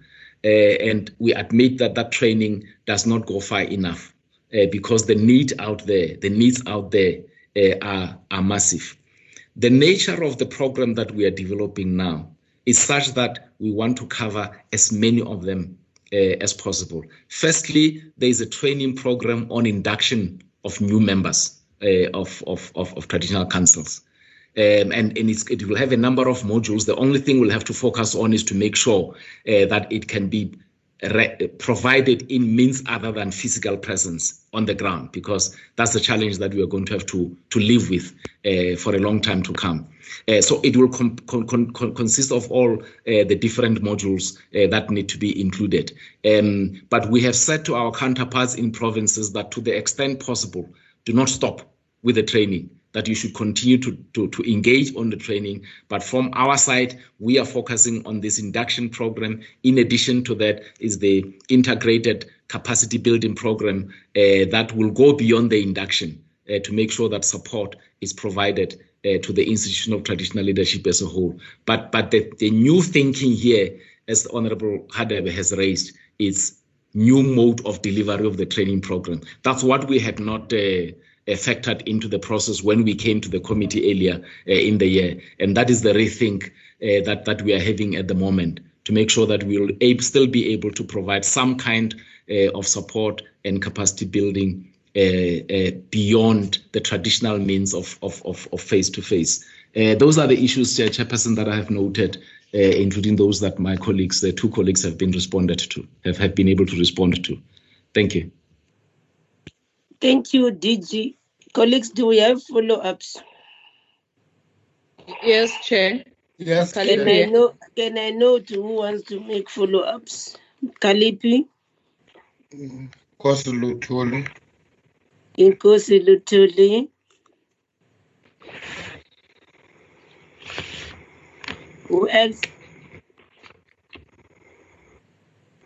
Who else?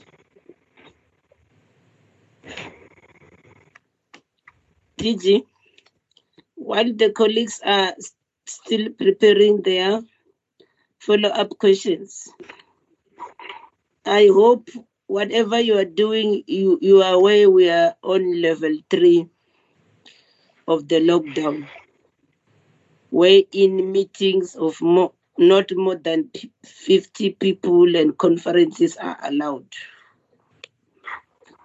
I'm raising this also by virtue of my experience um, attending most of the district command councils here in the province.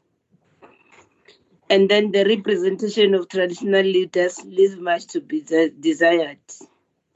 And when you ask why are traditional leaders not attending the district command council, is because they don't have gadgets. So if this is the new norm, we're going to live on with what mechanisms have you put put in place as the norms and standards department to make sure that uh, traditional leaders are then also uh, supported in terms of them having the necessary tools of trade. I don't see it coming, uh, it coming here. So that's the issue that one wanted to raise. Honorable Mkhaliphi. Thank you very much, Chairperson. Thanks for the response, DG. But uh, I was not, uh, I, I don't think we have covered when I asked specifically in terms of the institution support and coordination. And I also said to you that what I believe that most of your work is also determined by this institution support and coordination. And if you remember very well, it's a cause for concern in this committee whenever you come to make presentation of, of any nature to say that at a lower level, as Nkosulu was also uh, talking about those concerns. It's, it's, it's a mere effect of the coordination purposes. But if your budget is reduced in that aspect, how are you going to be affected? Because automatically it will affect uh, also the people on the ground, on the coordination side. And to remember when we raised the issue of your the, the traditional leadership vis-a-vis the programs that talks to the GBV, also to talks to the women in general, in terms of the patriarchy. So if that coordination by the institution is going to be affected, I don't hear you coming very clear. How are you planning to manage around that? Because there are issues that are specifically that we always raised in this committee, especially when it comes to women and patriarchy, and the traditional leadership should play a very important role, especially uh, at uh, rural areas. So please comment on that one. The second issue, when I was listening to you talking about claims and disputes, you also ex, uh, uh, explain here to say that there are two types. Uh, one is also dealt with the, at, a present, at a presidential level. And then when we are dealing with the dispute of uh, some of the lower in the lower levels. Please take us through on the issue that all was reported in the media, and I think this committee, this uh, uh, joint committee, is serving a very, very, very interest on the matter of Inkos of Ubaba Utali Ubelikai Darinjen, the issue that was on the media, and we also saw uh, that certificate when he was given back uh, uh, his powers by the Premier of Eastern Cape, the role of the department on that one. Just to have that uh, understanding as the committee, because it also falls within your department. Thank you, Chairperson. Okay. Uh, Honorable Inkosi Luthuli. Thank, thank you, Chair. Uh, on, on that point of uh, a dispute, what I would like to know as as as the DG says that uh, he's the one, the, the, department normally intervene. The, how the intervention take place uh, to the, or, or, for argument's sake, on a dispute for the chieftainship. Let's say the government, I'm talking about specific, in, in, in KZN, there are some tribal, there are some tribal, there are some traditional council uh, which the government in, is, is intervening, but still there is no way forward. Otherwise, in these days, they appointed somebody who is outside saying that uh, he must take over the the the the, the chieftainship whereas whereas the, this was insisted by the department themselves without the consultation of a certain of the of the uh, traditional authority, including Umdeni and others. Umdeni were were appointed somebody, and the department is appointing somebody. How do you, how to intervene on such matters like that? Because sometimes it's not in, in your attention. Secondly, uh, you were talking about the salary, the salaries for as in Izindunas. From the day Izinduna was uh, traditional council was appointed, there is amount which was outstanding for Izinduna as a, a, as a back pay. That back pay has not yet been given to Izinduna. When are you going to intervene on that so that the, these Zinduna must get their money? Because because they need it. Otherwise what i knew in kzn they refuse to, to go to a, a, a traditional council uh, uh, election just because of that so now i, I think uh, really uh, I'm not satisfied about the the interven- uh, intervention which is done by the national government to, to, to the provincial so that everything must run smooth. Thank you very much. Sure. Over to you, DG. Uh, th- thank you very much, Chairperson, um, and uh, to the uh, honourable members that have raised the follow-up questions. Uh, with your permission, Chair, I will just start uh, from the the last questions uh, Ndabezitha has raised. one is about um, Izinduna in in in in in KwaZulu Natal, and I'm specifically saying in in KwaZulu Natal because this this is the area where the uh, outstanding payments have been reported to us. In the other provinces, uh, we we have not been made aware of any outstanding payments when it comes to the uh, the salaries of uh, of, of Izinduna. Uh, just to indicate that we we we are aware of that, the the the MEC of COGTA in the province has had a meeting with our minister on the matter. Um, and there were agreements on some further work that needed to be done on the part of the province, with the understanding that once that work has been done, uh, there will be a regrouping uh, between ourselves and uh, and uh, and and and and the MEC and his team in KZN to see how we can take the process forward. We we we are aware that that that what happened was that uh, for the benefit of members of the committee chairpersons. Um, uh, previously, uh, when the uh, Independent Commission on the Remuneration of Public Office Bearers was making recommendations on the salaries of of public office bearers, the, the, the echelon of, of, of Izinduna was not included.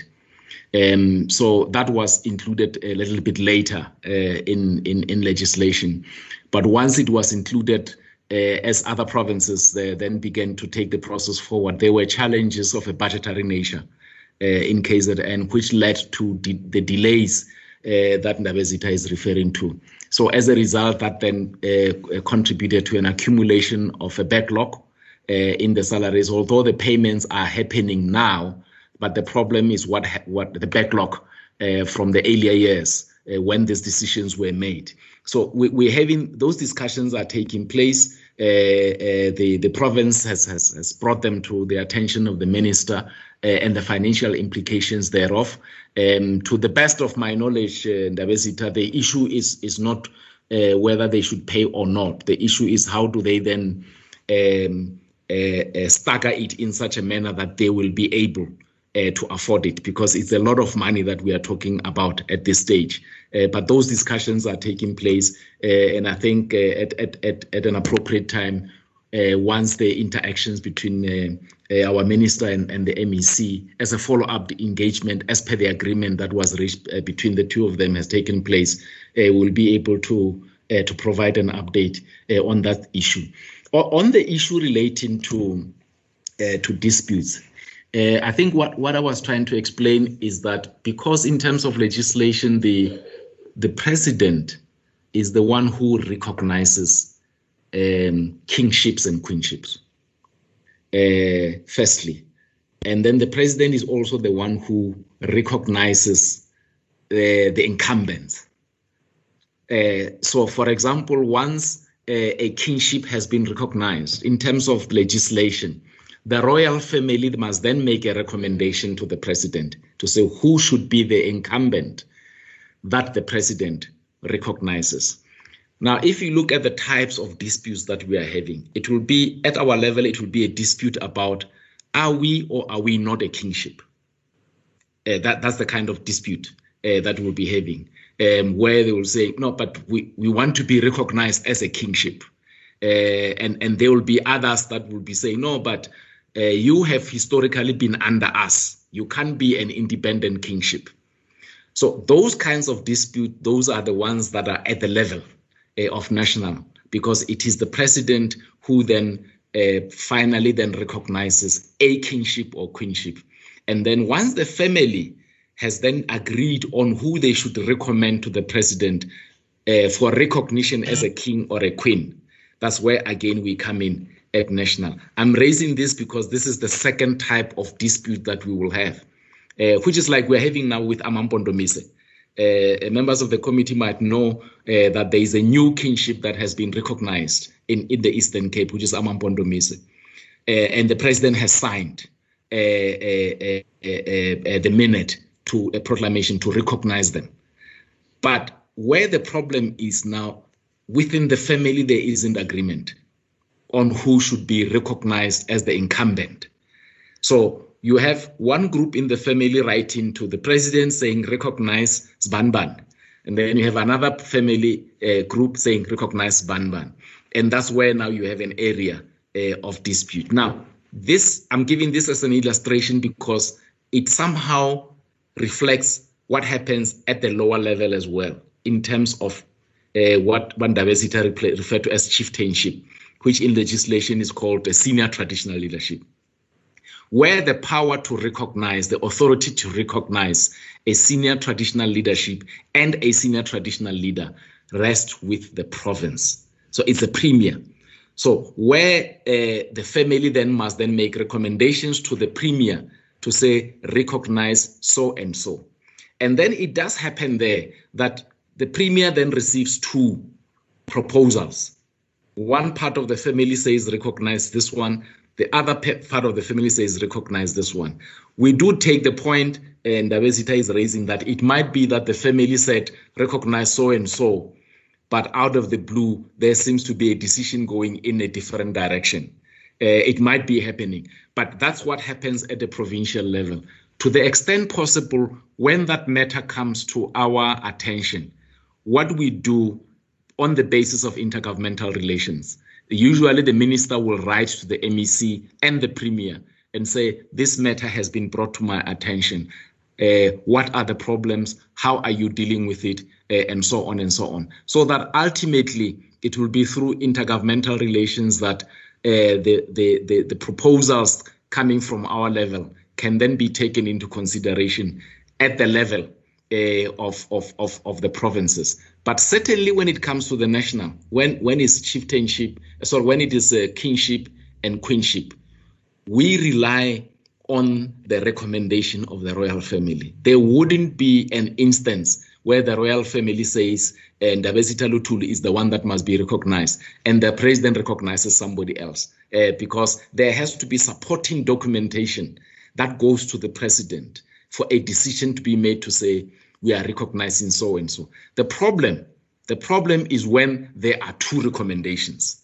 Uh, and that's where now we, we, we, have a dispute. So I, I would I would then indicate that at the level of senior traditional leadership, where there is that particular concerns that Ndabezitha is raising, as it gets brought to the attention of our minister, the minister then uses intergovernmental relations processes, uh, but with the understanding that she doesn't have the authority to overrule the province. Uh, but what she does is through intergovernmental relations to then facilitate engagement uh, with the relevant stakeholders so that some kind of a, a of, of, a, of, of, agreement uh, can be reached. Unfortunately, some of them go to the courts um, and we are cited, the president is cited, the minister is cited, uh, which is fine to the extent that it relates to kingship and queenship. The difficulty is when we get cited when it relates to senior traditional leaders in an area where you don't have uh, authority at all. But what can we do? Once you are cited, you are cited, uh, and there is some involvement uh, that that you you you you have to facilitate there. So I think on the on the particular issues, honourable chairpersons, that Ndabezitha is raising, uh, I think those areas that that when Ndabezitha is aware of these kinds of concerns about the role that the province is playing, uh, we are available uh, if those specifics can be provided to us, so that intergovernmental relations processes uh, can be facilitated. But with the understanding that the authority doesn't lie with the minister, unfortunately. The authority doesn't lie with the president either when it comes to the levels below uh, uh, uh, kings and the levels below uh, below queens. I, I, have I've noted the the follow up question by by Honourable um, Kalipi as well uh, in terms of uh, coordination at local level. Perhaps I think maybe what what what what one should indicate at this stage is that in the earlier APP that was uh, presented, tabled in Parliament and presented to the committee. There is a critical project that we have not removed, and in the presentation tonight, we haven't uh, indicated that we are removing it. Is that of the involvement of the institution of traditional leadership in the district development model. That one remains, and we have said that through our scoping processes, out of the districts that we have, 30 of them have the institution of traditional leadership. And our uh, plan in terms of our APP is to work with the local houses of traditional leadership because the local houses are the equivalent structure at the district level so that they actively participate in processes relating to the implementation uh, of the district uh, development model so that all these other areas of concern uh, that that that relate to their coordination, that also relate to uh, the critical issues that Honorable Mkhaliphi has raised about uh, women participation, gender-based violence, and all those kinds of things are built into the work that gets done at the district uh, level. Because the approach that government is taking is that the district then becomes uh, the entry point geographically uh, for coordinating all the efforts uh, that that that need to be that need to be implemented. Of course, there is a difficult uh, follow-up question the Honourable Kalibi has raised uh, about what is happening with Abatembu at the moment. Did and, you, you said you are responsible for that. own, when responding to the question, you need to respond to this one. Because yes. in your own admission earlier, you said you are responsible for kingship. So respond to the question. Yes, yes. I, I think my my own words are, are, coming back to haunt me now. Yeah, they're catching up with you now. they are catching yes. up with me indeed. What what, what is happening uh, with Abatembu, uh, honorable chairpersons, uh, uh, is that after Kumkan uh, uh, went to to jail the province appointed an acting uh, king. Now, but it's the competency of the president, am I wrong? No, no, no, no. That's the point I was coming to. The okay. the appointment of acting uh, kings and queens is not the competency of national; is the competency of provincial. The president comes in in terms of the recognition of the actual king. But if there are things that happen in between, uh, for example, there has to be a regent and so on and so on, national and the president, that's not their competence. I see in diversity. Which section of the act you? no, no, because, the section of the act now. No, no, I, no, no, I'm, I'm saying this because the, the, the law now, as it stands, doesn't speak at all to acting appointments.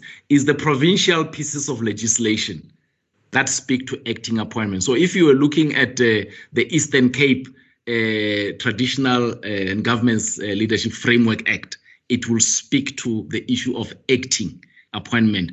Our uh, legislation at national level, and perhaps it might be seen as a weakness, it doesn't speak to that. It just speaks to recognition. So it's the provincial pieces of legislation that then provide for the appointment of acting. So if you look at the acting in the Eastern Cape and indeed in other provinces, I mean, we just come out of a difficult case around the Bapedi kingship, uh, where King uh, uh, Sekhukhune was acting uh, for a long time. The appointment was done by the province. The acting appointment was done by the province. So similarly with Abatembu, the acting appointment was done uh, by the province and not by uh, by national even the provisions which speak to condition circumstances under which the acting is withdrawn, they are contained in the provincial legislation, not in national national legislation. So the report we got was that the province said the conditions in their own legislation governing the appointment of acting did not apply anymore. And therefore, it was, there was no justification for the acting arrangement to continue. That is the one side uh, of the issues that, that the province raised. So then they said, we will therefore then proceed with the process uh, of terminating uh, the, the, the acting arrangements. Um, but I'm, I'm reluctant, Honorable Chair, because at the moment now, this is a matter that is before, before the courts. Uh, this is a matter that is before the courts because what has happened uh, is that the acting king has then approached the courts to say the manner in which the acting was terminated was not fair, it was unlawful. and so that's a matter that is being that is going to serve uh, before the courts, and I'm just reluctant to go into the details uh, of a matter that is that is being uh, uh handled before the court. But but just to emphasize that it is the provincial legislation that was then uh, used uh, for that purpose, because the national legislation makes no provision at all for the appointment uh, of acting kings and acting queens. Uh, even other provinces, the uh, honourable chairperson, if you look at their provincial pieces of legislation, they speak to that they make provision then, for the appointment. Yes. DG, while, while you're there, what does the national legislation now provides in the situation of what Honorable Mkhaliphi has raised? Because now you, you, you're saying this is the province that has done that. Tell us what is the ideal uh, situation? What was the ideal situation under the circumstances? you as the custodian of the national legislation. Chair, can, I add on your question, Chair? Yes. Yeah, I, I understand that uh, uh, uh the DG is saying the matter is sub judice, but are we not privy to the conditions and provisions for, for acting uh, uh, uh, that were imposed there so that we get an understanding? What were the conditions?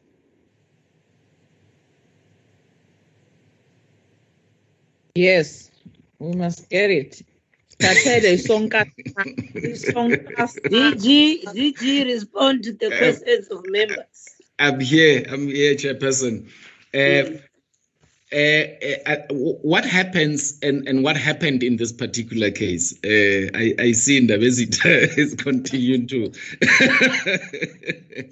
what, what happens in, in, in, in this particular case uh, is that the the province acted on a, a, a recommendation that came, uh, or recommendations that came from the royal family at the time, to say, in the absence of Kumkani, this is the person we are putting forward uh, for, or these are the persons we are putting forward uh, for consideration in terms of acting uh, appo- appointments so so in terms of the the the the the the, the, conditions themselves uh, the way it has it has been explained is that you act when the person is not there.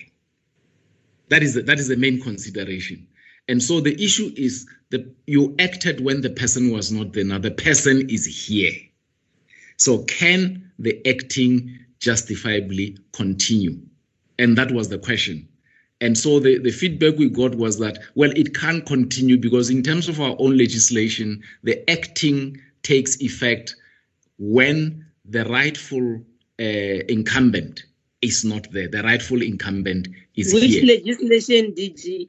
It's the, provincial, provincial legislation. framework. It is the provincial. Framework? It is the provincial uh, framework, uh, chairperson, because the national framework doesn't deal with acting appointments. So it is the provincial framework uh, that dealt so with the national issue. framework doesn't deal with the absence of the king as well. No, it doesn't. It doesn't. What what the national framework only provides deals with recognition only. Well, it deals with two, at least two related things, Chairperson. It, it deals with recognition, but it also makes provision for uh, the the removal. Uh, and it says um, if uh, for uh, uh, reasons uh, that, that, that, that, that, that, that, that the family, royal family, will have been considered because once again, the royal family, which will have made a recommendation to the president to recognize, then it is the royal family that comes back again to say, Mr. President or Madam President, uh, this nomination that we have done, we want to, re- to withdraw it and mm. we want to make another recommendation. And that's what the national legislation provides for, that then the president then is able to act with the advice of the Minister of COGTA. Uh, but in the in this space where uh, it's, it's, it's, it's, it's, it's, acting. So, for example, even where in the unfortunate situation where the king passes away. Yes.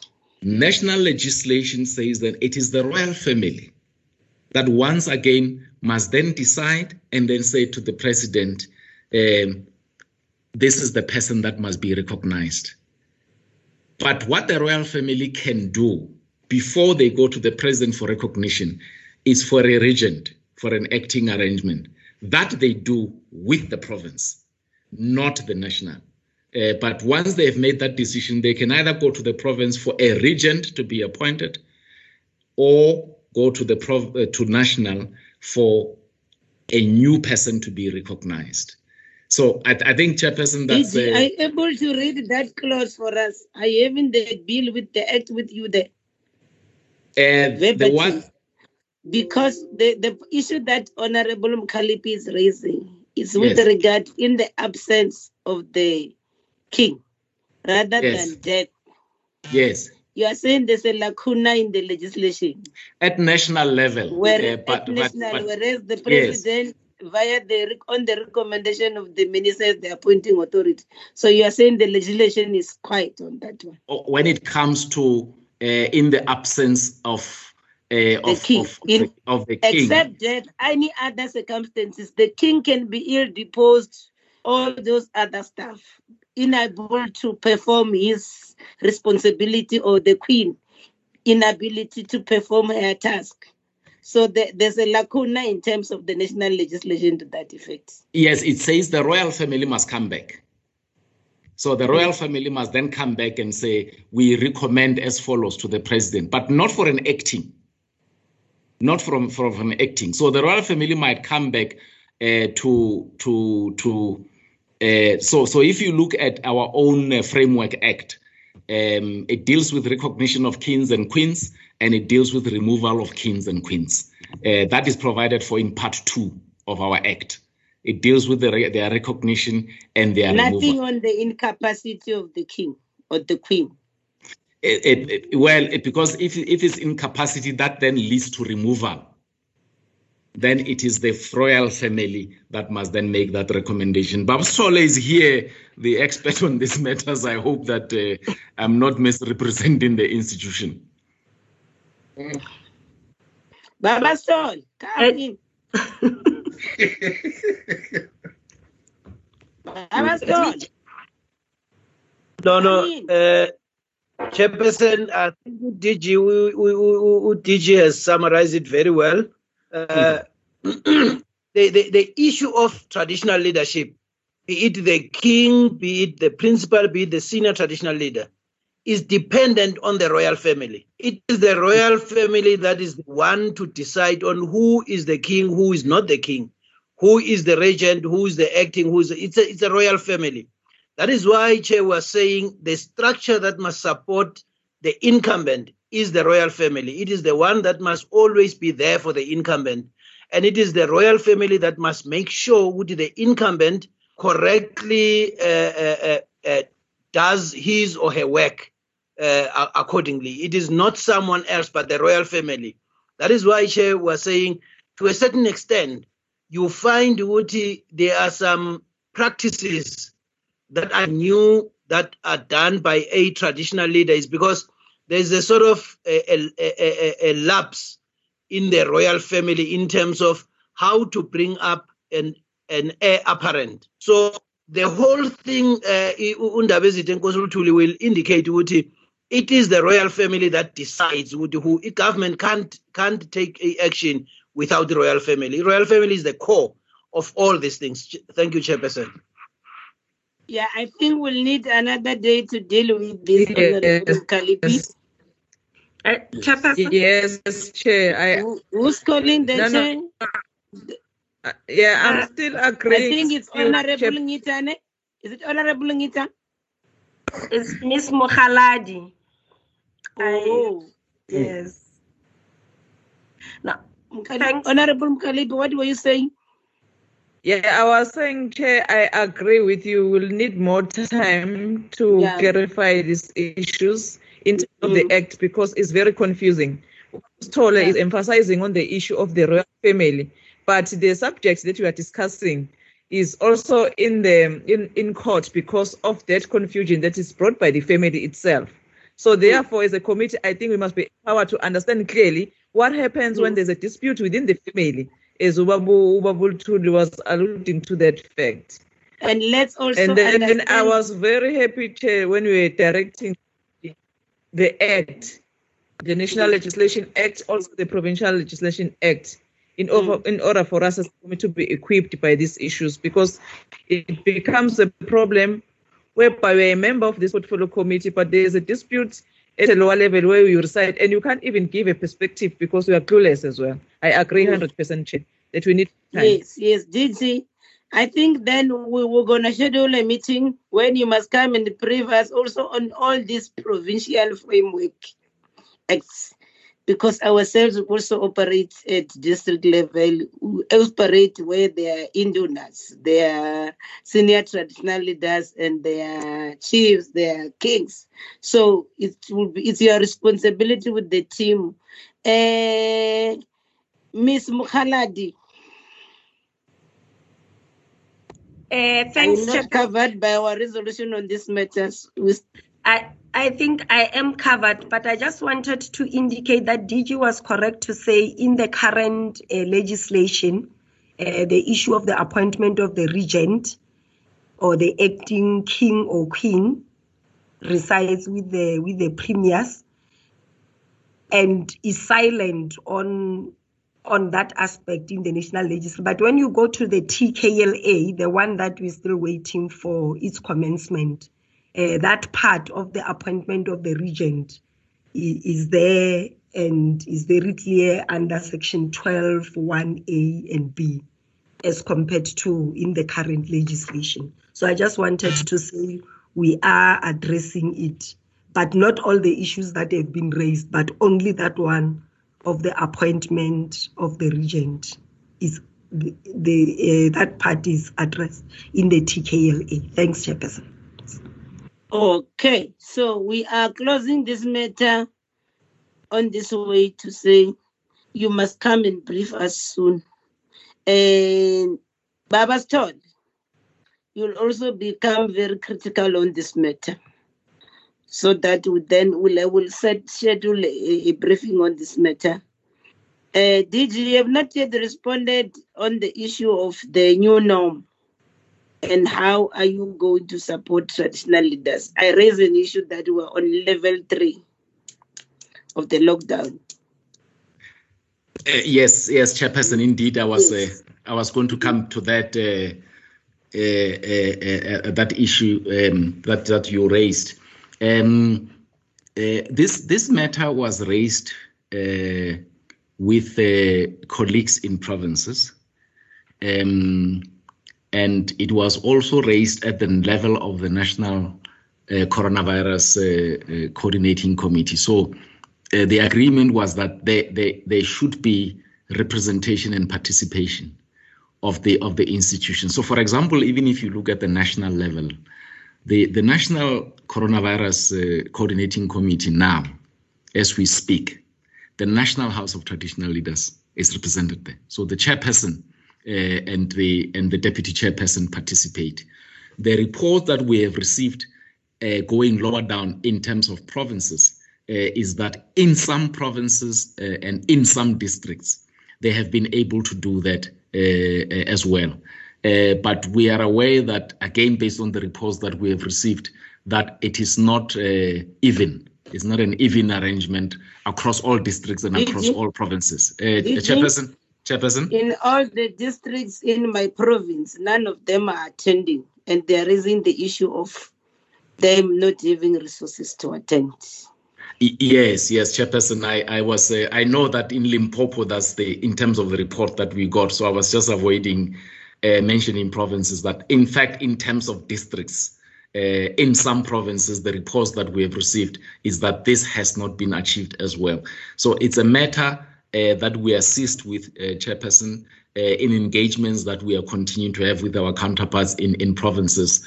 we are aware that some of them have also raised the issue of constraints, um, but we are exploring this matter further so that one way or another, because if there is an agreement reached that there should be representation in these structures, but the representation is only in writing because practically uh, the means to participate are not there, uh, then that doesn't serve any purpose. So it's a matter, Chairperson, that we commit to pursue uh, with our counterparts in provinces, uh, because as you correctly point out, it's a new norm.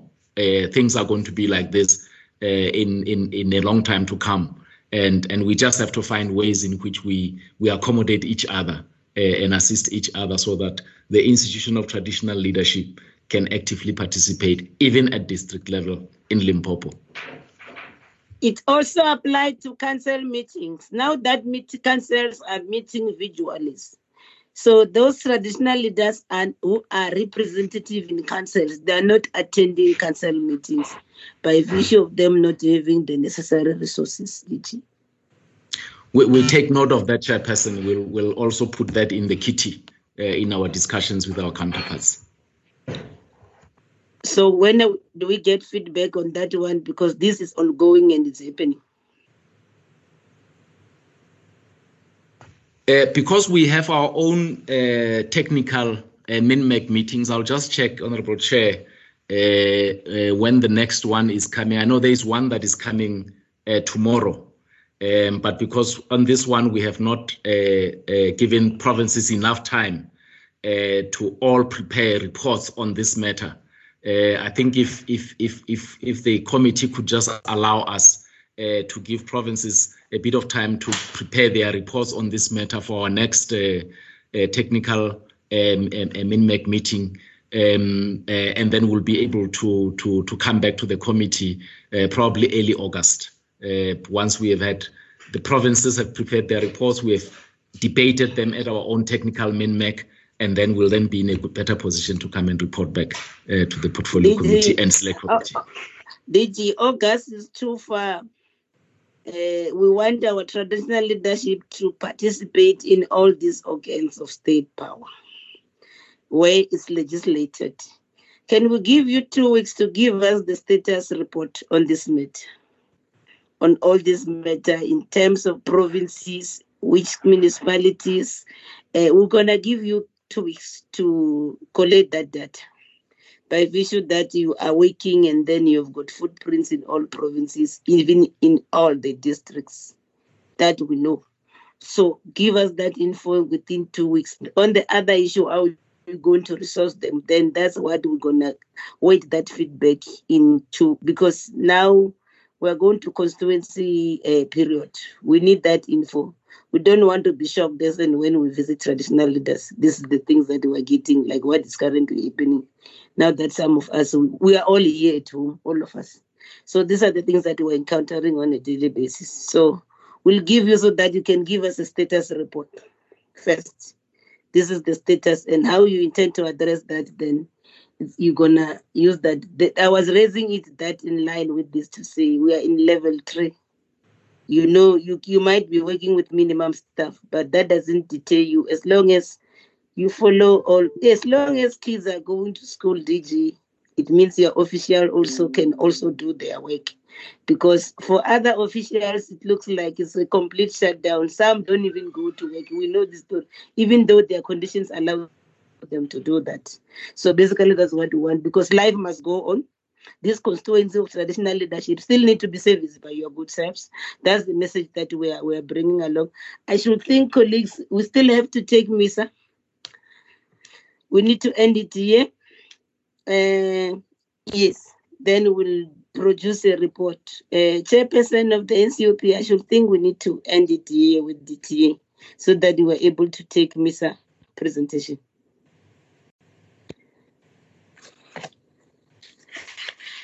Misa, can you load your presentation? In the background. Thank you and good evening, honorable chairpersons and members. To the portfolio committee on tourism. I'm going to take you through We also take this opportunity to our welcome presentation. the department Which is led very brief. Introduce yourself to the members. both the minister. Okay, um, my name is Mapatana Komo, and I'm the DDG responsible for IDMS in MISA. And I am currently the acting CEO, as our CEO Is is responsible for what? Uh, okay, infrastructure delivery management support. I was just recently appointed in MISA in January. So I'm currently acting on behalf of the CEO who has a bereavement and is on leave. May I confirm that uh, the presentation is showing on the screen, um, Honorable Chair? We're still waiting for it to load. Okay, um, it's showing on my screen. Um, so, may you please just alert me um, if it's showing? We'll do that. Otherwise, I can ask Secretariat to show it on the screen because they also have the presentation. Secretariat, help. May you please assist?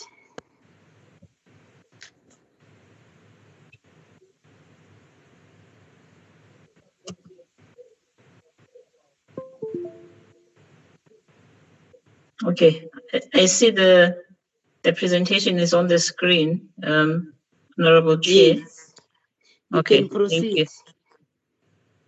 Thank you very much. Um, so the presentation is very brief. As I've indicated, um, we're just going to give a little bit of background and introduction, and then just talk about the adjustment um, that has been um, effected on the MISA budget uh, for the current financial year and the impact of that budget reduction in our APP for the year, and just reflect briefly on some of the uh, changes or reviews that we are proposing on our APP.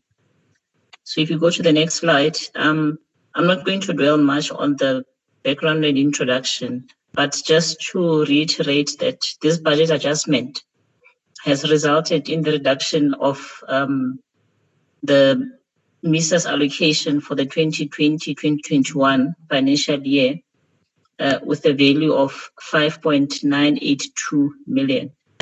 So in light of this reduction, we have uh, initiated that we need to uh, review our strat plan and APP so that we can accommodate uh, this adjustment. So some prelim- preliminary indications are that the reduction will adversely affect um, MISA's ability to achieve some of the performance targets and some of the indicators in our APP.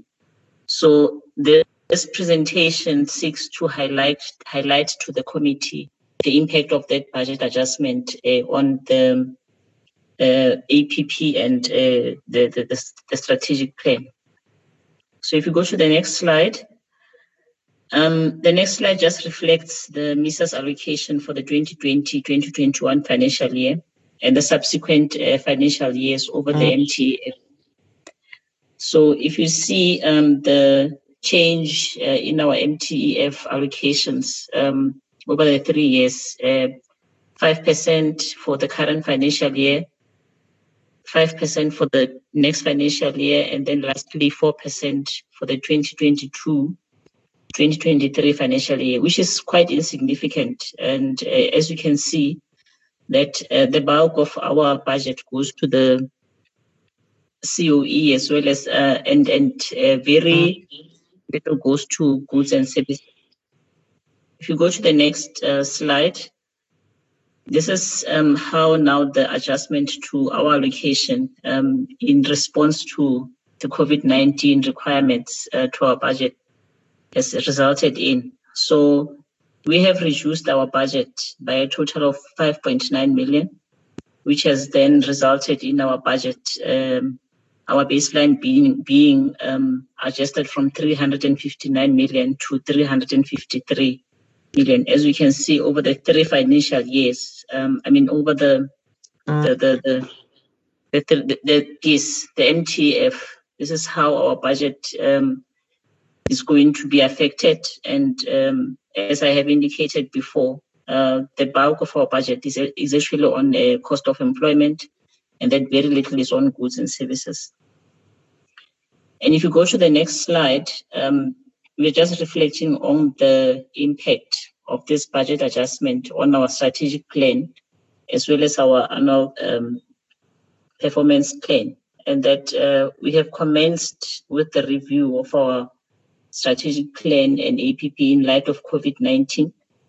Um, and that uh, there's preliminary indications uh, uh, on our S- strategic plan and APP review process um, that show that uh, the budget adjustment will not um, impact uh, the strategic plan, but will, however, have an impact on the annual performance plan. So specifically, this adjustment is going to affect only three output indicators in the approved APP, and I'll take you through those in the next slide. So if you can go to the next slide, please. So under program two, which is technical support services, um, under the outcome uh, efficiency in infrastructure management, we have two indicators, um, output indicators that are going to be affected through the budget adjustment. And the first one is the number of artisans placed in municipalities. As you know, this is one of the activities that MISA undertakes um, in terms of building capacity in municipalities. So what then this means is that we are not going to be able to proceed with this indicator as a result of the um, revision and the reduction of budget allocation. And then the second one is the waste, water and wastewater process controllers that we also place in municipalities, um, where we had a target of 50 of them that uh, we are planning to place, to train and place. But as a result of the reduction in our budget, uh, we will not be able to achieve this um, these two indicators. So we are then uh, proposing that we remove the two indicators from our 2020 and 2021 APP um, as a result. And then if you go to the next slide, uh, under program three, which is IDMS, um, still under the same outcome. Um, we had a an indicator of the number of feasibility studies conducted to address the misalignment of bulk water and reticulation in prioritized water services authorities. Now, what we are proposing is that we review and not remove the indicator. We review the indicator such that we don't uh, conduct any new feasibility studies because that also requires some resources, which unfortunately we will not be able to do because of the budget adjustment. And rather, we support uh, water services authorities to address the misalignment of water and reticulation. And we are specifically looking at those that we supported in the previous financial year to um, develop the, to, to conduct the feasibility studies where we identified certain projects that need to be uh, um, prepared, prioritized, uh, budgeted for in order to address the misalignment. And if you go to the last slide, which is recommendations, we are then recommending that the portfolio committee and the uh, standing committee note the adjustment to the MISA allocation for the 2020-2021 financial year and the resulted impact on our current budget and that the committee notes um, the process of reviewing our five-year strategic plan and uh, current APP that will result in the tabling of the APP. And uh, that's the end of our presentation. Um, Chair, thank you very much.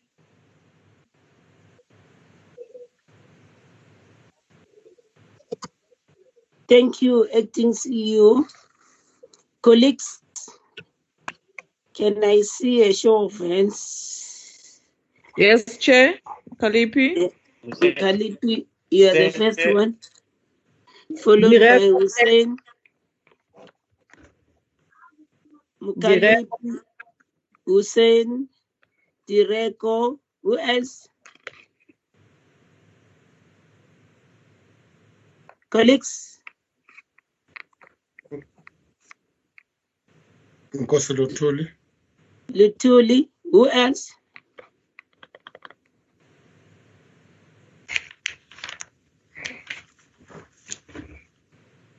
So I'll take those first four hands. We'll see as we progress. Honorable Kalipi. Thank you very much, Chairperson. Uh, I just want to engage the acting CEO on the presentation. Firstly, let us welcome the presentation, acting CEO. Uh, on the presentation on the two indicators that will be removed, I just want to engage with you because uh, we must get a very clear understanding uh, on the impact of the completely removal of the indication on the APP. Because when you are saying that uh, number number of artisans placed in municipalities will be, I think, will be affected, and that is a job loss. So therefore, we would like to know why are you uh, taking that decision um, to as an entity? Because it will have much effect on the on the people on the people's job. Also, you talk about uh, the um, the number of water and wastewater process controllers placed in municipalities and uh, is COVID 19. And we are discussing this adjusted budget because we want to address uh, the, the, the, the, the, the COVID 19 issues. So if you are deciding as the entity that water and wastewater processes controllers as well must be removed completely, how is going to have a, a big impact uh, on the ground? That's uh, that's my, my, my, my issue, Chairperson. Thank you. Thank you, Honorable Kalipi. Honorable Hoosen.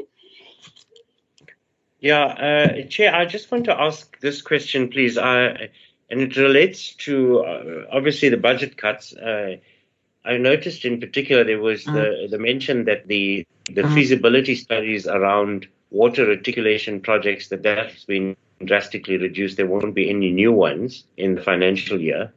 Uh, if if Misa can maybe just explain what the impact of that's going to be, as well as the overall impact of the reduction in any other particular targets. Thank you, Chair. Thank you, Honorable Hoosen. Uh, Honorable Direko.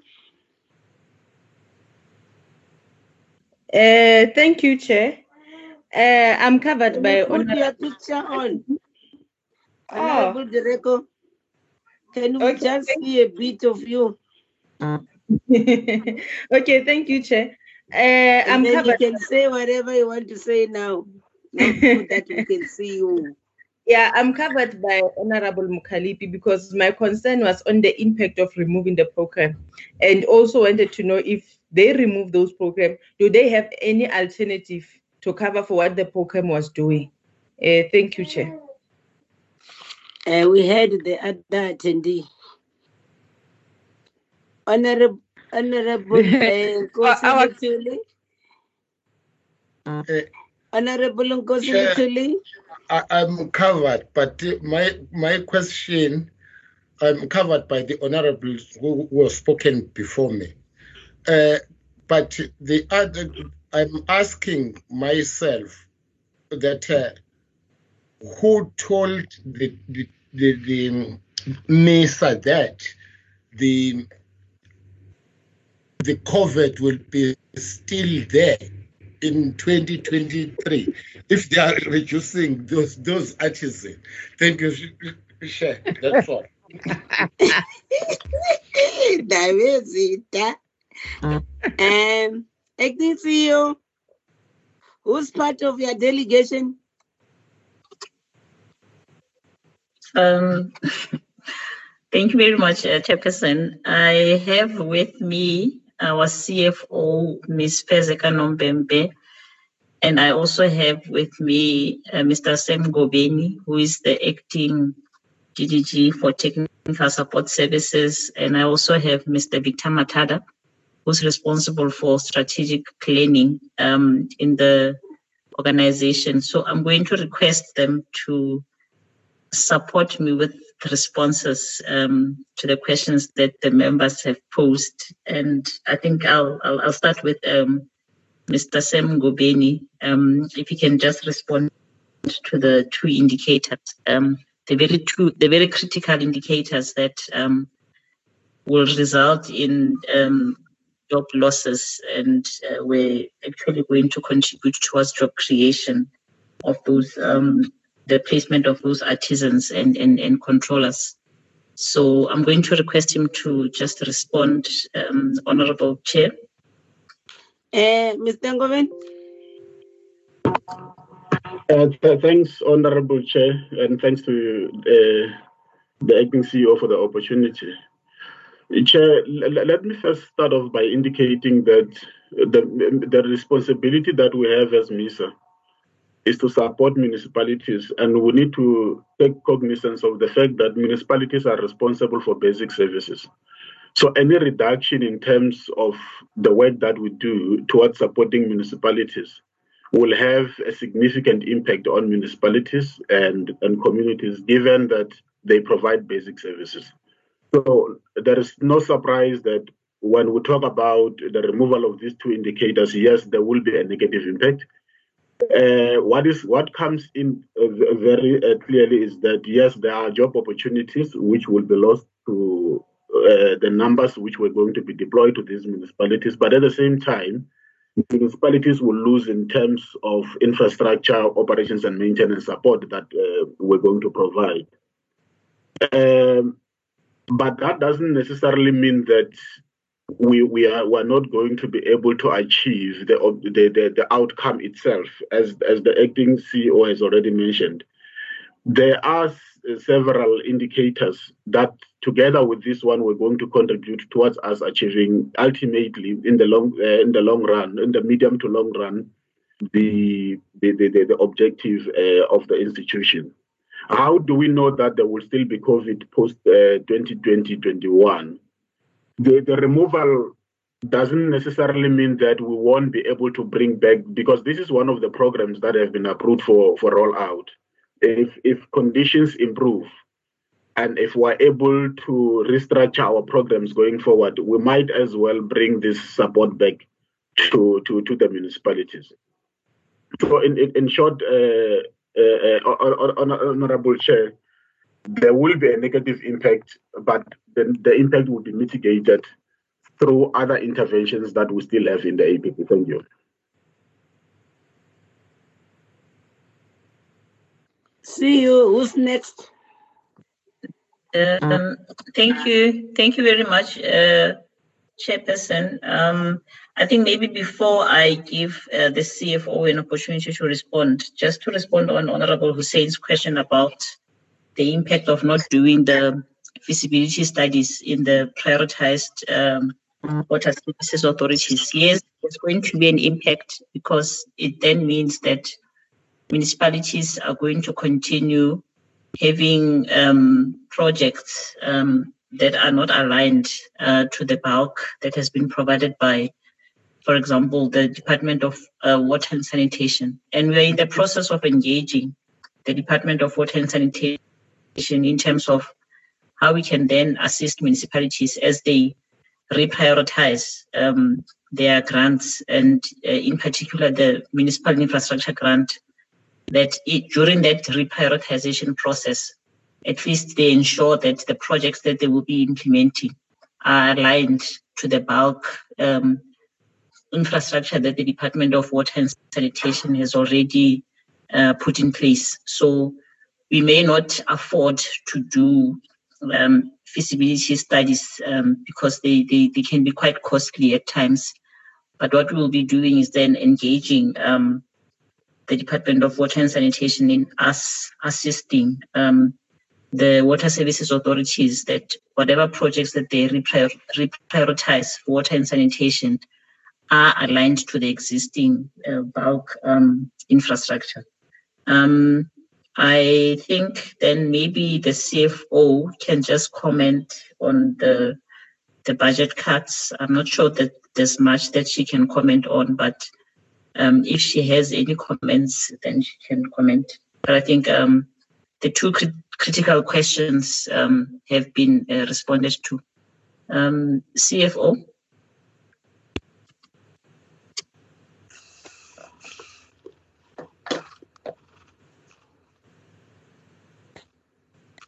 Um, good evening, um, honorable chairs and uh, members of the committees, both portfolio and select committee. I think the acting CEO has covered me. Uh, one, when she was presenting the financial part, and number two, in responding to the impact on um, discontinuation of feasibility studies. Thank you very much. Okay. Thank you, CFO. Colleagues, are there any other Yes. follow-up matters? Yes, Honorable Chair, Kaba, Kaba here. It's new hand. Kaba, It's New hand is not follow-up. It's a new hand. Yes. You didn't raise questions earlier. Who else? Who else? I'm, I'm covered. Honorable Hadebe is covered. Hadebe is covered.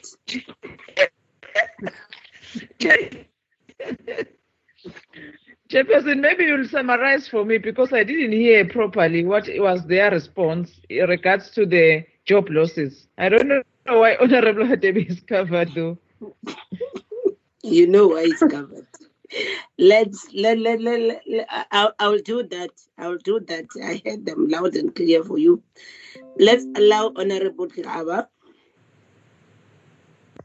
Ma'am, please. Thank you. Thank you, Chairperson. Chairperson, uh, I I have a problem about the MISA man. You see, MISA, always they come to us and tell us uh, things that are, are not happening. Uh, as you know, Chair, MISA sent me here in KwaZulu Natal and send a, a guy from Pietermaritzburg to come and hear what is the problem about the water here in Ward 6 and Ward 5. Until today, after that, I hear that they were arrested. Uh, until today, they will not even come back to the people. They are fighting with me here. Even the MISA can tell us truth, what they are doing and where. Because what they are saying they are doing, I mean, I cannot even attest to that thing because they put me here in KZN they make me to be a liar here. Where is the MISA now to support the municipality to come and put and give people water here in Ward 6? There is no water here in Ward 6 as we speak. And in Ward 6 there are pipes that are, are, are underway, are, in, are inside all over here, but no water is is happening here. People they don't have water. As the the government, uh, uh, what is that? Command council every day tell people that they must wash their hands. They will wash their hands about what? Because Misa is came here and tell is, telling us things that are not true. They are not true what they are saying here, these people. If it's true, where is the water in what I mean, what as we speak today? There is no water. I mean. People are crying about water and they are calling me every day and say you came with people that they were sent by Misa. Because I told them that Misa, th- these people, they are from Misa in the province. They are sent by the CEO from the national. Even today, I mean, I cannot agree that Misa, there is something that they are doing except to be arrested. Yes, I can agree that they were arrested. But to say they are giving people water, they are talking with the water sanitation to do what? Where's the water here in Ward 6? Thank you, Chair. I think CEO, you are responsible for infrastructure. That could be a question. Ne? Or can Chairperson, Chair, yes? Come in, Chairperson. You are breaking, Honorable due Mkhaliphi. respect, Chair, I think that the CEO can, must respond to we can hear what you. uh, You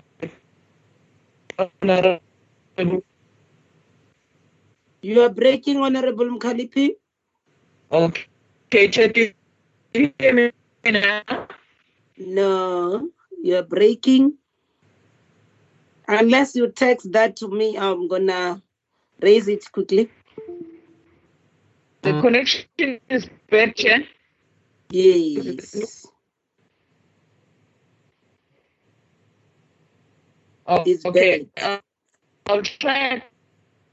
Can she send me her question? I'll ask her on. Send Honorable Honorable uh, David the question for Honorable Casadele Yeah, it's to next raise week. Chairperson. Okay. That's better. That's have- better. Okay, sure, Chair. I will. Proceed. Proceed. Honorable Mkhaliphi.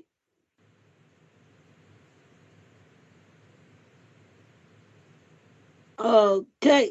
The question of Yeah, I'm back, Kize- Am I audible? Okay. Yes. Yes, Do you hear you me, are. Chairperson?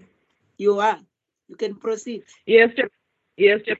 I really, really, really want to emphasize on the point of Umam Mamkize. Chairperson, this is very bad. This is not the first time Honorable Mamkize is raising this. And I remember where does this emanate from? This Yes. matter of Mamkize, when she in, engaged the, the MISA, it was long before when we have a strategic plan. That was, I think, it was last year. And it can't be that each time when MISA is there and Honorable Mamkize must raise the very same question. So the CEO of MISA must take serious what Mamkize is. So I appeal to you, Chairperson, that it must be the last time Mamkize is frustrated about this matter as a member of the portfolio committee. So the the the the, the CEO will respond. Yeah, Mr. Ngove. Must, re- he must respond for this last. Mr. Ngoven, Uh, Mr. Ngoven, you know the problem of Mamkis.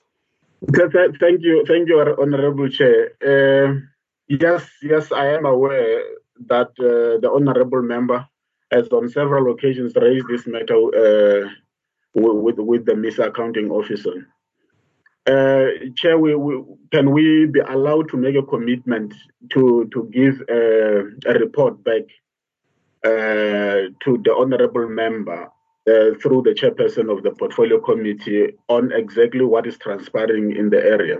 And I believe members will best understand that our responsibility as MISA is, is, is not to provide infrastructure, but to support municipalities in those spaces to provide infrastructure. And there is no way that we're going to run away from this responsibility. Hence, we, we, should be able to, to give uh, very soon uh, I mean, a, a, a very good report in terms of what is obtaining, and if there are plans which are underway in terms of, of resolving the matter that uh, the honourable is referring to, will indicate and, and, and also show the time frames. We don't want to commit here without uh, tangible information, uh, honourable chair, but the matter is noted.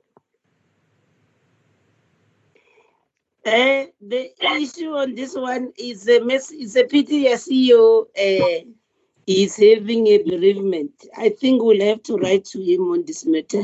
Remember last time he assured Mam Kise to attend to the matter.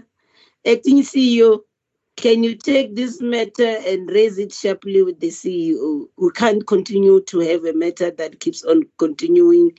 Every time we have a meeting with you, Mam Kise will raise this issue because this is the matter that emanated in our induction as a committee. June, if I'm not mistaken, last year. It's almost a year Mam Kise has been raising this issue with your good selves, and it can't be. So that's um, that's the message that you must take home, all of you, that this matter must be. res- In fact, I we need a written response in the next uh, seven days on this matter, because it has been long, long hanging this matter. It can't be that it continue to be. Mam Kiza all the time will be raising these issues. Uh, uh, those are the issues. The other matter, colleagues, I should believe then we mm. need to to, to, to, to dispose this matter of MISA. Already we've exceeded Parliament's time by six minutes. The other issue that colleagues I wanted us to deal with was with regard to there's a correspondence that has been sent to us by the DG. It's for uh, yeah, I think mm. then we'll deal with that matter when we reconvene when the DG comes also in relation to the bill because we wanted clarity in that correspondence. Can I ask, uh, it purely affects uh, NA members? Then I think we'll deal with it in our normal uh, committee meeting in the absence of the colleagues from the NCOP. Can I hand over to the chair? Maybe let me first deal with the quorum issues so that the chairperson will just close the meeting, make some closing remarks. Uh, from the NCOP side, in our attendance, we have the chair of the select committee, Honorable Dodovu. Then we had Honorable Mfayela, Honorable Kenny Mtamai, Honorable Zandamela, Honorable Karin Fessel, Honorable uh, Zuki Ngita, Honorable Mathamola, Honorable Enoch Mutetwa, Honorable Seleku, Honorable Martha Bartlett, and Honorable George Mikalikis. And then on our side, NA, we had Honorable Mkhaliphi, Honorable Kleza, Honorable Luthuli, Honorable Hoosen, Honorable Brink, Honorable Kava, Honorable Hadebe, Honorable Groenewald, Honorable uh, Direko, Honorable Mpumza. That's the attendance, Honorable Kaba indicated. That's the attendance from the NA side. Unless if there's anyone that have omitted, we had an apology from the NA side of Honorable uh, Opperman and Honorable Hu. Those were the two apologies from our side on the NA. Otherwise, the meeting was full house. Chair, can you close up the meeting? Uh, over to you, Chair. Okay, Honorable uh, Chair Muthambi. I think this was a, a long but useful meeting. And as I was observing, we didn't only deal with issues of the budget, but members took the opportunity to get clarity on other issues that are extremely important as per the work of both MISA and the component of the traditional affairs, which is quite good. And I think it is quite important that we must continue to engage with these uh, agencies. And I agree that we need to make a lot of follow ups in terms of dealing with that. I think we have understood what the budget adjustments of the traditional affairs and, and MISA are.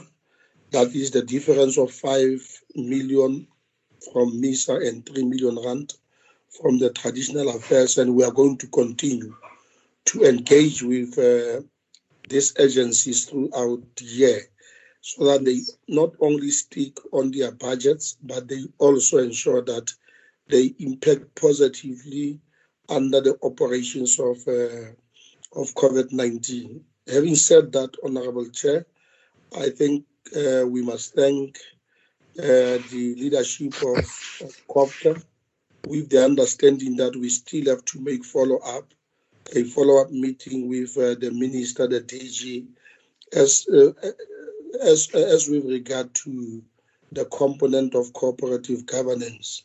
We will continue to engage with that. But having said that, thank the officials from MISA, led by the acting CEO, as well as the DG of uh, Traditional Affairs. I think this was quite a wonderful uh, engagement uh, from their side. And on that score, also thank members of parliament for actively participating, asking questions, and getting clarity in respect of those particular questions. On that note, I take this opportunity to say that the meeting is formally uh, adjourned. Uh, thank you very much. Before that, there's an announcement for tomorrow. We also inviting members of the NCOP to join us if they will be free from six. We are dealing with a OR Tambo District Municipality. You might have seen some unpleasant thing all over the media. So we are calling them to come to account to the portfolio committee tomorrow. It will be nice now that we are doing these meetings after hours, even if you have a hectic schedule. It will be nice to have your colleagues from the NCOP so that we work together because, in fact, this thing is happening in the municipality, in the province, and that's where that's your area of actual operation as members of the NCOP. We love to have those who will have time to be part of the meeting tomorrow evening. Same time, 18 hours. The link will be sent to all of you. All right, thank you very much. Thank you. Thank you, Thank you, Chair. Thank you. Thank Thank you. you, everyone. Thank you, Thank you, Chair. colleagues. Thank thank you. Good, good night and take care. I'm sorry. Chair. Chairperson. Bye-bye. Bye-bye.